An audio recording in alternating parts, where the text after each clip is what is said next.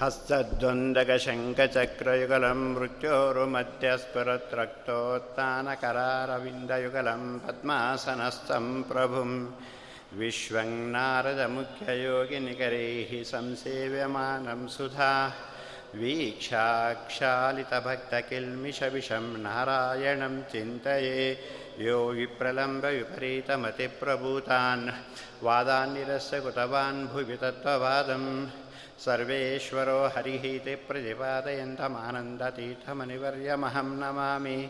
ज्ञानवैराग्यभक्त्यादिकल्याणगुणशालिनः। लक्ष्मीनारायणमुनीन्, वंदे विद्यागुरुन्मम कामधेनुर्यथा पूर्वं सर्वाभीष्टफलप्रदा। तथा कलो वादिराजः श्रीपादोऽभीष्टदस्सतां पूज्याय राघवेन्द्राय, सत्यधर्मरताय च। भजतां कल्पवृक्षाय। ನಮತಾಂ ಕಾಮಧೇನವೇ. ನಾವು ನಿನ್ನೆವರು ಕೂಡ ನೋಡಿದ್ವಿ. ಪ್ರಥಮ ಶ್ಲೋಕದಲ್ಲಿ ಆಚಾರ್ಯರು ಪೂರ್ಣವಾಗಿರ್ತಕ್ಕಂಥ ರೂಪವನ್ನು ಒಂದೇ ವಂದ್ಯಂ ಸದಾನಂದಂ ವಾಸುದೇವಂ ನಿರಂಜನಂ ಇಂದಿರಾ ಪ್ರತಿಮಾದ್ಯಾದಿ ವರದೇಶ ವರಪ್ರದಂ ಅಂಥೇಳಿ ವರಪ್ರದನಾಗಿರ್ತಕ್ಕಂಥ ಭಗವಂತನು ಪೂರ್ಣವಾಗಿ ಸ್ಮರಣೆ ಮಾಡಿದರು. ನಮಗೆ ಆ ಯೋಗ್ಯತೆ ಇಲ್ಲದೆ ಇದ್ದಿಂದ ಪೂರ್ಣವಾಗಿ ಭಗವಂತನ ಸ್ಮರಣೆ ಮಾಡೋಕ್ಕಾಗದಿದ್ರೆ, ಧ್ಯಾನ ಮಾಡೋಕ್ಕಾಗದಿದ್ರೆ ಒಂದೊಂದೇ ಅವೆಗಳನ್ನು ಧ್ಯಾನ ಮಾಡಬೇಕು ಹಾಗೆ ಅಂತ ಹೇಳಿ ಭಾಗವತ ಕಪಿಲ ಸ್ತೋತ್ರದಲ್ಲಿ ಕೂಡ ಹೇಳಿದೆ, ಇಲ್ಲಿಯೂ ಕೂಡ ಹೇಳ್ತಾರೆ. ಒಂದೊಂದೇ ಅವೆಗಳನ್ನು ಧ್ಯಾನ ಮಾಡ್ತಾರೆ. ಹಾಗಾಗಿ ನಾವು ನಿನ್ನೆ ನೋಡಿದ್ವಿ, ಪ್ರಾರಂಭದಿಂದ ವರ್ಣನೆ ಮಾಡಿದ್ದು ಪಾದವನ್ನು ವರ್ಣನೆ ಮಾಡಿ. ಸಾಮಾನ್ಯವಾಗಿ ದೇವತೆಗಳಿಗೆ ಎಲ್ಲರೂ ಕೂಡ ವರ್ಣನೆ ಮಾಡಬೇಕಾದ್ರೆ ಅಥವಾ ನಮಸ್ಕಾರ ಮಾಡಬೇಕಾದ್ರೆ, ಹಾಗೆ ಆರತಿ ಮಾಡಬೇಕಾದರೂ ಕೂಡ ಪ್ರಾರಂಭದಲ್ಲಿ ಪಾದಗಳಿಗೆ ಆನಂತರಲ್ಲಿ ಮಧ್ಯ, ಆನಂತರಲ್ಲಿ ಮುಖಕ್ಕೆ ಮೂರು ಮಾಡಿ, ಆನಂತರಲ್ಲಿ ಪೂರ್ಣವಾಗಿರ್ತಕ್ಕಂತಹ ರೀತಿಯಲ್ಲಿ ದೇವತೆಗಳಿಗೆ ವರ್ಣನೆ ಮಾಡ್ತಾರೆ ಹಾಗೆಯೇ ಆರತಿನೂ ಮಾಡ್ತಾರೆ. ಆದರೆ ಮನುಷ್ಯರಿಗೆ ಹಾಗಲ್ಲ. ಮನುಷ್ಯರು ಮಾಡ್ತಕ್ಕಂಥದ್ದು ಆರತಿ, ಮಕ್ಕಕ್ಕೆ ಆರತಿ. ನಮ್ಗೆ ಆವಾಗ ಆಗ್ತಾ ಇರ್ತಲ್ಲ ಮನೆಯಲ್ಲಿ. ಪ್ರಾರಂಭದಲ್ಲೇ ಮುಖಕ್ಕೆ, ಆಯಿತು, ಮಂಗಳಾರತಿ ಆಯಿತಾ, ಹಾಗೆ ಯಾಕೆ? ಮನುಷ್ಯರಿಗೆ ಹಾಗಿರ್ತಕ್ಕಂಥ ದೇವತೆಗಳಿಗೆ ಮಾತ್ರ ಹೀಗೆ ವರ್ಣನೆ ಮಾಡೋದು ಆದ್ದರಿಂದ ಪ್ರಾರಂಭದಲ್ಲಿ ಶ್ಲೋಕದಲ್ಲಿ ಏನು ಹೇಳಿದ್ದು? ಭಗವಂತನು ಪೂರ್ಣವಾಗಿರ್ತಕ್ಕಂತಹ ರೂಪವನ್ನು ಸ್ತೋತ್ರ ಮಾಡಿ, ಆ ನಂತರದಲ್ಲಿ ಶ್ರೀಪತೆ ಪಾದ ಪಂಕಜಂ ಶ್ರೀಪತೇ ಪಾದ ಪಂಕಜಂ ಭಗವಂತನ ಪಾದಾರವಿಂದವನ್ನು ನಮಾಮಿ, ನಮಸ್ಕಾರ ಮಾಡ್ತೇನೆ ಹಾಗೆ ಅಂಥೇಳಿ ಭಗವಂತನ ಪಾದವನ್ನು ಸ್ತೋತ್ರ ಮಾಡಿದರು. ಹೇಗೆ? ಭಾಗವತಲ್ಲಿ ಕೂಡ ಹೇಳ್ತಾ ಇದೆ, ಆ ಭಗವಂತನ ಪಾದ ಕೂಡ ಅಂತಹ ಅದ್ಭುತವಾಗಿರ್ತಕ್ಕಂಥದ್ದು. ಆ ಪಾದಲ್ಲಿ ಎಲ್ಲ ರೀತಿಯಾಗಿರ್ತಕ್ಕಂತಹ ಚಿಹ್ನೆಗಳಿದೆ. ವಜ್ರ ಅಂಕುಶ ಇತ್ಯಾದಿ ಎಲ್ಲ ಚಿಹ್ನೆಗಳು ಕೂಡ ಆಗಿದೆ ಅಂಥೇಳಿ ಮಹಾಭಾರತ ತಾತ್ಪರ್ಯ ನಿರ್ಣಯದಲ್ಲಿ ಕೂಡ ಆಚಾರ್ಯ ಹೇಳ್ತಾ ಇದ್ದಾರೆ. ನಿತ್ಯಂ ಸುರೇ ಸಹ ನರೈರತವಾ ನರೈಸ್ಯ ಸಂಪೂಜ್ಯಮಾನ ಚರಣೋ ರಮತೆ ರಮೇಶ. ಯಾವ ಸಂದರ್ಭದಲ್ಲಿ ರಾವಣ ಕುಂಭಕರ್ಣಾದಿಗಳನ್ನೆಲ್ಲ ಸಂಹಾರ ಮಾಡಿದ ರಾಮಚಂದ್ರ ಆ ನಂತರದಲ್ಲಿ ಅಯೋಧ್ಯ ಪಟ್ಟಣಕ್ಕೆ ಹೋದ. ಅಯೋಧ್ಯ ಪಟ್ಟಣಕ್ಕೆ ಹೋಗಬೇಕಾದ್ರೆ ಎಲ್ಲ ಕಪಿಗಳನ್ನು ತನಗೆ ಸಹಾಯ ಮಾಡಿರ್ತಕ್ಕಂಥ ಎಲ್ಲ ಕಪಿಗಳನ್ನು ಕೂಡ ಸಹಾಯ ಅಲ್ಲ, ಸೇವೆ ಮಾಡಿರ್ತಕ್ಕಂಥ ಎಲ್ಲ ಕಪಿಗಳನ್ನು, ದೇವತೆಗಳನ್ನು, ಅಲ್ಲಿರ್ತಕ್ಕಂಥ ಮನುಷ್ಯರು ಎಲ್ಲರ ಜೊತೆಗೆ ಹೋಗಿ ಅಲ್ಲಿ ವಿಶೇಷವಾಗಿರ್ತಕ್ಕಂಥ ಒಂದು ಕಾರ್ಯಕ್ರಮ ಮಾಡಿದ. ತನ್ನ ಸೇವೆ ಮಾಡಿರ್ತಕ್ಕಂತಹ ಎಲ್ಲರಿಗೂ ಕೂಡ ವಿಶೇಷವಾಗಿರ್ತಕ್ಕಂತಹ ರೀತಿಯಲ್ಲಿ ಸನ್ಮಾನ ಮಾಡೋದು ಹಾಗೆ ಅಂತ ಹೇಳಿ. ಆ ಸಂದರ್ಭದಲ್ಲಿ ಭಗವಂತನ ಪಾದವನ್ನು ಯಾರ್ಯಾರು ಸ್ತೋತ್ರ ಮಾಡ್ತಾ ಇದ್ದಾರೆ. ಹೇಳ್ತಾರೆ, ನಿತ್ಯಂ ಸುರೈಹಿ ಸಹ ನರೈಸ್ಯ ವಾನರೈಸ್ಯ ಸುರೈಹಿ ನರೈಹಿ ವಾನರೈಸ್ಯ ಸಂಪೂಜ್ಯಮಾನ ಚರಣ. ಭಗವಂತನ ಪಾದಗಳನ್ನು ದೇವತೆಗಳು, ಮನುಷ್ಯರು ಮತ್ತು ಕಪಿಗಳು ಎಲ್ಲರೂ ಕೂಡ ಸ್ತೋತ್ರ ಮಾಡಿದರು. ಹಾಗೆ ಅಂತಹ ವಿಶೇಷವಾಗಿರ್ತಕ್ಕಂತಹ ಪಾದವುಳ್ಳವನಾಗಿದ್ದಾನೆ ಭಗವಂತ. ಅಂತಹ ಭಾಗವನ್, ಪಾದವನ್ನು ಸ್ತೋತ್ರ ಮಾಡಿ, ಅಲ್ಲಿ ನಂತರಲ್ಲಿ ಹೇಳ್ತಾ ಇದ್ದಾರೆ ಭಗವಂತನ ಪಾದ ಪಾದ ನಂತರದಲ್ಲಿ ಕಟಿಯನ್ನು ಸ್ತೋತ್ರ ಮಾಡ್ತಾ ಇದ್ದಾರೆ. ಹೇಗೆ? ಜಾಂಬೂನದ ಅಂಬರಾಧಾರಂ ನಿತಂಬಂ ಚಿಂತ್ಯಮೀಶತು ಸ್ವರ್ಣಮಂಜೀರ ಸಂವೀತಂ ಆರೂಢಂ ಜಗದಂಬಯ. ಈ ಶ್ಲೋಕದಲ್ಲಿ ಆಚಾರ್ಯರು ಕಟಿಯನ್ನು ಸ್ತೋತ್ರ ಮಾಡ್ತಾರೆ. ಹೇಗಿರ್ತಕ್ಕಂಥದ್ದು? ಜಾಂಬೂನದ ಅಂಬದಾದಾರಂ ಜಾಂಬೂನದ ಅಂತಕ್ಕಂಥ ನದಿ ಹೇಗೆ? ಸುವರ್ಣದ ಹಾಗಿರ್ತಕ್ಕಂಥದ್ದು. ಅಂತಹ ಅಂಬರವನ್ನು ಹುಟ್ಟಿದ್ದಾನೆ ಭಗವಂತ. ಒಳ್ಳೆ ಪೀತಾಂಬರವನ್ನು ಹುಟ್ಟಿದ್ದಾನೆ. ಅಂತಹ ಭಗವಂತ ಪೀತಾಂಬರವನ್ನು ಹುಟ್ಟಿದ್ದಾನೆ. ತನ್ನ ತೊಡೆಯ ಮೇಲೆ ಲಕ್ಷ್ಮಿಯನ್ನು ಕೂಡ ಕೂಡಿಸ್ಕೊಂಡಿದ್ದಾನೆ. ಆ ಇದರಲ್ಲಿ ಆ ಸಂದರ್ಭದಲ್ಲಿ ಭಗವಂತ ತನ್ನ ನಡಿಕೆ ನಡುವಿಗೆ ಒಳ್ಳೆಯ ಒಂದು ಗೆಜ್ಜೆ ಹಾಕಿ, ಕಾಲು ಗೆಜ್ಜೆ ಹೇಗೋ ಹಾಗೆ ಸೊಂಟಕ್ಕೂ ಅಂತ ಹಾಕ್ಕೊಂಡಿದ್ದಾನೆ ಒಳ್ಳೆ ಇಂಪಾಗಿ, ಮಧುರವಾಗಿ ಧ್ವನಿ ಮಾಡ್ತಕ್ಕಂತಹ ಗೆಜ್ಜೆ ಅಲ್ಲಿದೆ. ಅಂತಹ ತೊಡೆ ಮೇಲೆ ಯಾರು ಸಾಕ್ಷಾತ್ ಲಕ್ಷ್ಮೀದೇವಿ ನಿತಂಬಂ ಸರ್ವ ಸ್ವರ್ಣಮಂಜೀರ ಸಂವೀರಂ ಆರೂಢಂ ಜಗದಂಬಯ. ಜಗತ್ತಿಗೆ ತಾಯಿಯಾಗಿರ್ತಕ್ಕಂತಹ ಲಕ್ಷ್ಮೀ ದೇವಿ ಕೂತ್ಕೊಂಡಿದ್ದಾಳೆ. ಅಂತಹ ಭಗವಂತನ ಕಟಿಂ ಸ್ತೋತಿ ಕಟಿಯನ್ನು ಇಲ್ಲಿ ಸ್ತೋತ್ರ ಮಾಡ್ತಾ ಇದ್ದಾರೆ ಆಚಾರ್ಯರು. ಇಲ್ಲಿ ಪೀತಾಂಬರವನ್ನು ಹುಟ್ಟಿದ್ದಾನೆ ಭಗವಂತ. ಏನು ವಿಶೇಷ? ಅಂತ ನಾವು ಇದು ಮಾಡೋ ಹಾಗಿಲ್ಲ. ಯಾಕೆ? ಒಬ್ಬ ಕವಿ ಹೇಳ್ತಾ ಇದ್ದಾನೆ, ಭಗವಂತ ಪೀತಾಂಬರವನ್ನು ಹುಟ್ಟಿದ್ದಾನೆ ಆದ್ದರಿಂದ ಅದಕ್ಕಷ್ಟು ಮಹತ್ವ ಹಾಗೆ ಅಂತ ಹೇಳಿ. ಈಗಿನ ಕಾಲದಲ್ಲಿಯೂ ಕೂಡ ನಾವು ಒಳ್ಳೆ ಬಟ್ಟೆ ಹಾಕ್ಕೊಂಡಿದ್ದಾರೆ ಅವರಿಗೆ ವಿಶೇಷವಾಗಿರ್ತಕ್ಕಂಥ ಗೌರವ. ಅವನಲ್ಲಿ ಏನು ಇಲ್ಲದೇ ಇದ್ದರೂ ಹಣ ಇಲ್ಲದೇ ಇದ್ದರೂ ಬುದ್ಧಿ ಇಲ್ಲದೇ ಇದ್ದರೂ ಕೂಡ ಒಳ್ಳೆ ಪ್ಯಾಂಟ್, ಶರ್ಟು ಎಲ್ಲ ಹಾಕ್ಕೊಂಡಿದ್ದ ತಕ್ಷಣ ಅವನಿಗೆ ಸಾರ್ ಅಂತಲೇ ಗೌರವ ಕೊಡ್ತಕ್ಕಂಥ ನಾವು ಏಕಾಷ್ಟು ಎಲ್ಲ ನೋಡಿದ್ದೇವೆ. ಅದಕ್ಕೋಸ್ಕರ ಹೇಳ್ತಕ್ಕಂಥ, ಕಿಂ ವಾಸಸೇತ್ಯತ್ರ ವಿಚಾರಣೀಯಂ ವಾಸ ಪ್ರಧಾನಂ ಖಲು ಯೋಗ್ಯತಾಯ ಪೀತಾಂಬರಂ ವೀಕ್ಷ ತದೋಸ್ತನೂಜಾಂ ದಿಗಂಬರಂ ವೀಕ್ಷ ವಿಷಂ ಸಮುದ್ರ ಅಂಥೇಳಿ ಒಂದು ಸೂಕ್ತಿಯನ್ನು ಹೇಳ್ತಾರೆ ಒಬ್ಬ ಕವಿ. ಏನಂತ? ಸಮುದ್ರ ಮಥನ ಆಯಿತು. ಸೊ ಆ ಸಮುದ್ರ ಮಥನ ಸಂದರ್ಭದಲ್ಲಿ ಲಾ ಸಾಕ್ಷಾತ್ ಲಕ್ಷ್ಮೀದೇವಿ ಅವತಾರ ಮಾಡಿದ್ರು. ಸಾಕ್ಷಾತ್ ಲಕ್ಷ್ಮೀದೇವರು ಅವತಾರ ಮಾಡಿದಾಗ ಸಮುದ್ರ ರಾಜ ತನ್ನ ಮಗಳಾಗಿರ್ತಕ್ಕಂಥ ಲಕ್ಷ್ಮಿಯನ್ನು ಯಾರಿಗೆ ಕೊಟ್ಟ? ಭಗವಂತನಿಗೆ ಕೊಟ್ಟ. ಭಗವಂತನೇ ಕೊಟ್ಟು ಮದುವೆ ಮಾಡಿದ. ಯಾಕೆ? ಭಗವಂತ ಪೀತಾಂಬರವನ್ನು ಉಟ್ಕೊಂಡಿದ್ದಾನೆ. ಪೀತಾಂಬರವನ್ನು ಉಟ್ಕೊಂಡಿದ್ದಾನೆ. ಶ್ರೇಷ್ಠನಾಗಿದ್ದಾನೆ. ಉತ್ತಮನಾಗಿದ್ದಾನೆ. ಆದ್ದರಿಂದ ತನ್ನ ಮಗಳಾಗಿರ್ತಕ್ಕಂಥ ಲಕ್ಷ್ಮಿಯನ್ನು ಸಮುದ್ರ ರಾಜ ಭಗವಂತನೇ ಕೊಟ್ಟ. ಅದೇ ಸಂದರ್ಭದಲ್ಲಿ ಹಲಾಹಲ ವಿಷ ಬಂತು. ಹಾಲಾಹಲ ವಿಷವನ್ನು ಯಾರಿಗೆ ಕೊಟ್ಟ? ರುದ್ರದೇವರಿಗೆ ಕೊಟ್ಟ. ಯಾಕೆ? ರುದ್ರದೇವರು ಚರ್ಮಾಂಬರಂ ವೀಕ್ಷದೌ ಚರ್ಮಾಂಬರಂ ಕೇವಲ ಕೃಷ್ಣಾಂಜನವನ್ನು ಉಟ್ಕೊಂಡಿದ್ದಾರೆ, ಚರ್ಮಾಂಬರವನ್ನು ಉಟ್ಕೊಂಡಿದ್ದಾರೆ. ಆದ್ದರಿಂದ ಅದನ್ನು ನೋಡಿ ಸಮುದ್ರ ರಾಜ ವಿಷವನ್ನು ಕೊಟ್ಟ ಹಾಗೆ ಅಂಥೇಳಿ ಸೂಕ್ತಿಯೊಬ್ಬರು ಹೇಳ್ತಾ ಇದ್ದಾರೆ ಏನರ್ಥ? ವಿಶೇಷವಾಗಿ ನಮ್ಮ ವಸ್ತ್ರಗಳಿಗೂ ಕೂಡ ಒಂದು ಮರ್ಯಾದೆ ಇದೆ ಹಾಗಾಗಿ ಭಗವಂತ ಅಂತಹ ಶ್ರೇಷ್ಠವಾಗಿರ್ತಕ್ಕಂತಹ ಪೀತಾಂಬರವನ್ನು ಉಟ್ಟುಕೊಂಡಿದ್ದಾನೆ. ಅಂತಹ ಭಗವಂತನ ಜಾಂಬೂನದಾಂ ಜಾಂಬೂ ಸರಸ್ಯ ಧ್ಯಾಂಭವಾಂ ಅಂಥೇಳಿ. ಇಲ್ಲಿ ಜಗದಂಬಯ ಅಂಥೇಳಿ ಹೇಳ್ತಾರೆ. ಜಗದಂಬಯ ಜಗತ್ತಿಗೆ ತಾಯಿ ಆಗಿರ್ತಕ್ಕಂಥವಳು ಲಕ್ಷ್ಮೀದೇವಿ. ಆ ಶಬ್ದಕ್ಕೆ ಇನ್ನೊಂದು ಅರ್ಥವನ್ನು ಕೂಡ ಹೇಳ್ತಾರೆ. ಜಗದಿತಿ ವಾಯು ಜಗತ್ತ ಶಬ್ದಕ್ಕೆ ಏನರ್ಥ ಲಕ್ಷ್ಮೀದೇವಿ ವಾಯುದೇವರು ಅಂತ ಅರ್ಥ. ಅಂತಹ ವಾಯುದೇವರಿಗೂ ಕೂಡ ತಾಯಿಯಾಗಿದ್ದಾಳೆ. ಅಂತಹ ಭಗವಂತ ತನ್ನ ತೊಡೆಯ ಮೇಲೆ ಲಕ್ಷ್ಮಿಯನ್ನು ಕೂಡಿಸ್ಕೊಂಡಿದ್ದಾನೆ. ಅಂತಹ ಭಗವಂತನನ್ನು ನಾನು ಸ್ತೋತ್ರ ಮಾಡ್ತಾ ಇದ್ದೇನೆ. ಅಂತಹ ಭಗವಂತನ ಕಟಿಯನ್ನು ಸ್ತೋತ್ರ ಮಾಡ್ತೇನೆ. ಹಾಗೆ ಅಂಥೇಳಿ ಆ ನಂತರದಲ್ಲಿ ಇಲ್ಲಿ ಹೇಳ್ತಾ ಇದ್ದಾರೆ.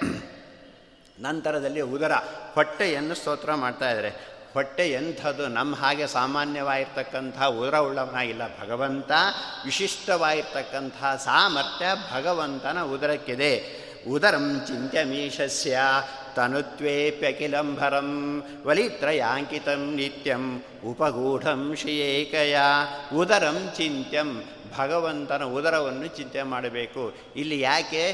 ಪೂರ್ಣವಾಗಿ ಇರ್ತಕ್ಕಂಥ ಭಗವಂತನ ರೂಪವನ್ನು ನಮಗೆ ಆಲೋಚನೆ, ಚಿಂತನೆ ಮಾಡೋಕ್ಕಾಗದಿದ್ದರೆ ಧ್ಯಾನ ಮಾಡೋಕ್ಕಾಗದಿದ್ದರೆ ಒಂದೊಂದು ಅವುಗಳನ್ನು ನಾವು ಧ್ಯಾನ ಮಾಡಬೇಕು. ಹಾಗೆ ಅಂತೇಳಿ ತಿಳಿಸೋದಕ್ಕಾಗಿ ಇಲ್ಲಿ ಆಚಾರ್ಯರು ಒಂದೊಂದೇ ಅವುಗಳನ್ನು ಸ್ತೋತ್ರ ಮಾಡಿದ್ದಾರೆ. ಹಾಗಾಗಿ ನಾವು ದೇವರ ಮುಂದೆ ನಿಂತಾಗ ಹೀಗೆ ಇರ್ತಕ್ಕಂಥದ್ದು ಭಗವಂತನ ಪಾದ, ಹೀಗೆ ಇರ್ತಕ್ಕಂಥ ಭಗವಂತನ ಉದರ.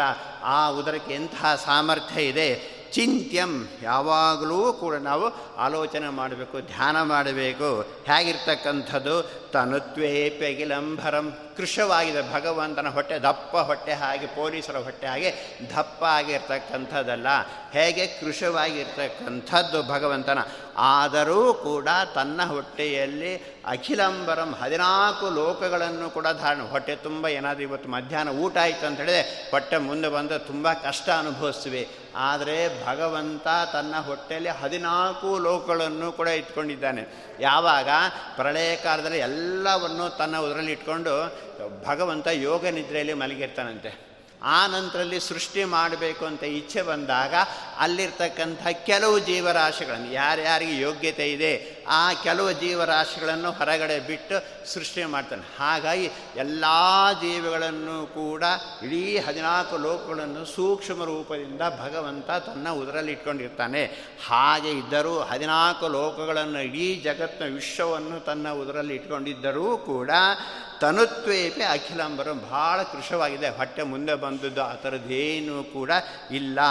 ಆದ್ದರಿಂದಲೇ ವಲಿತ್ರಯಾಂಕಿತಂ ನಿತ್ಯಂ ಉಪಗೂಢಂ ಶೇಕಯ ವಲಿತ್ರಯಾಂಕಿತಂ ಭಗವಂತ ಹೀಗೆ ಕೂಟ್ರೆ ಮೂರು ಗೆರೆಗಳು ಬರುತ್ತಾ ಇದೆ. ವಲಿತ್ರಯ ಮೂರು ಗೆರೆಗಳು. ಯಾರಿಗೆ ಬರುತ್ತೆ? ಯಾರಿಗೆ ಹೊಟ್ಟೆ ದಪ್ಪ ಇರಲ್ವೋ, ಯಾರಿಗೆ ಕೃಶವಾಗಿರುತ್ತೋ ಅಂಥವ್ರಿಗೆ ಮಾತ್ರ ಬರ್ತಕ್ಕಂಥದ್ದು ಈ ತ್ರಯ.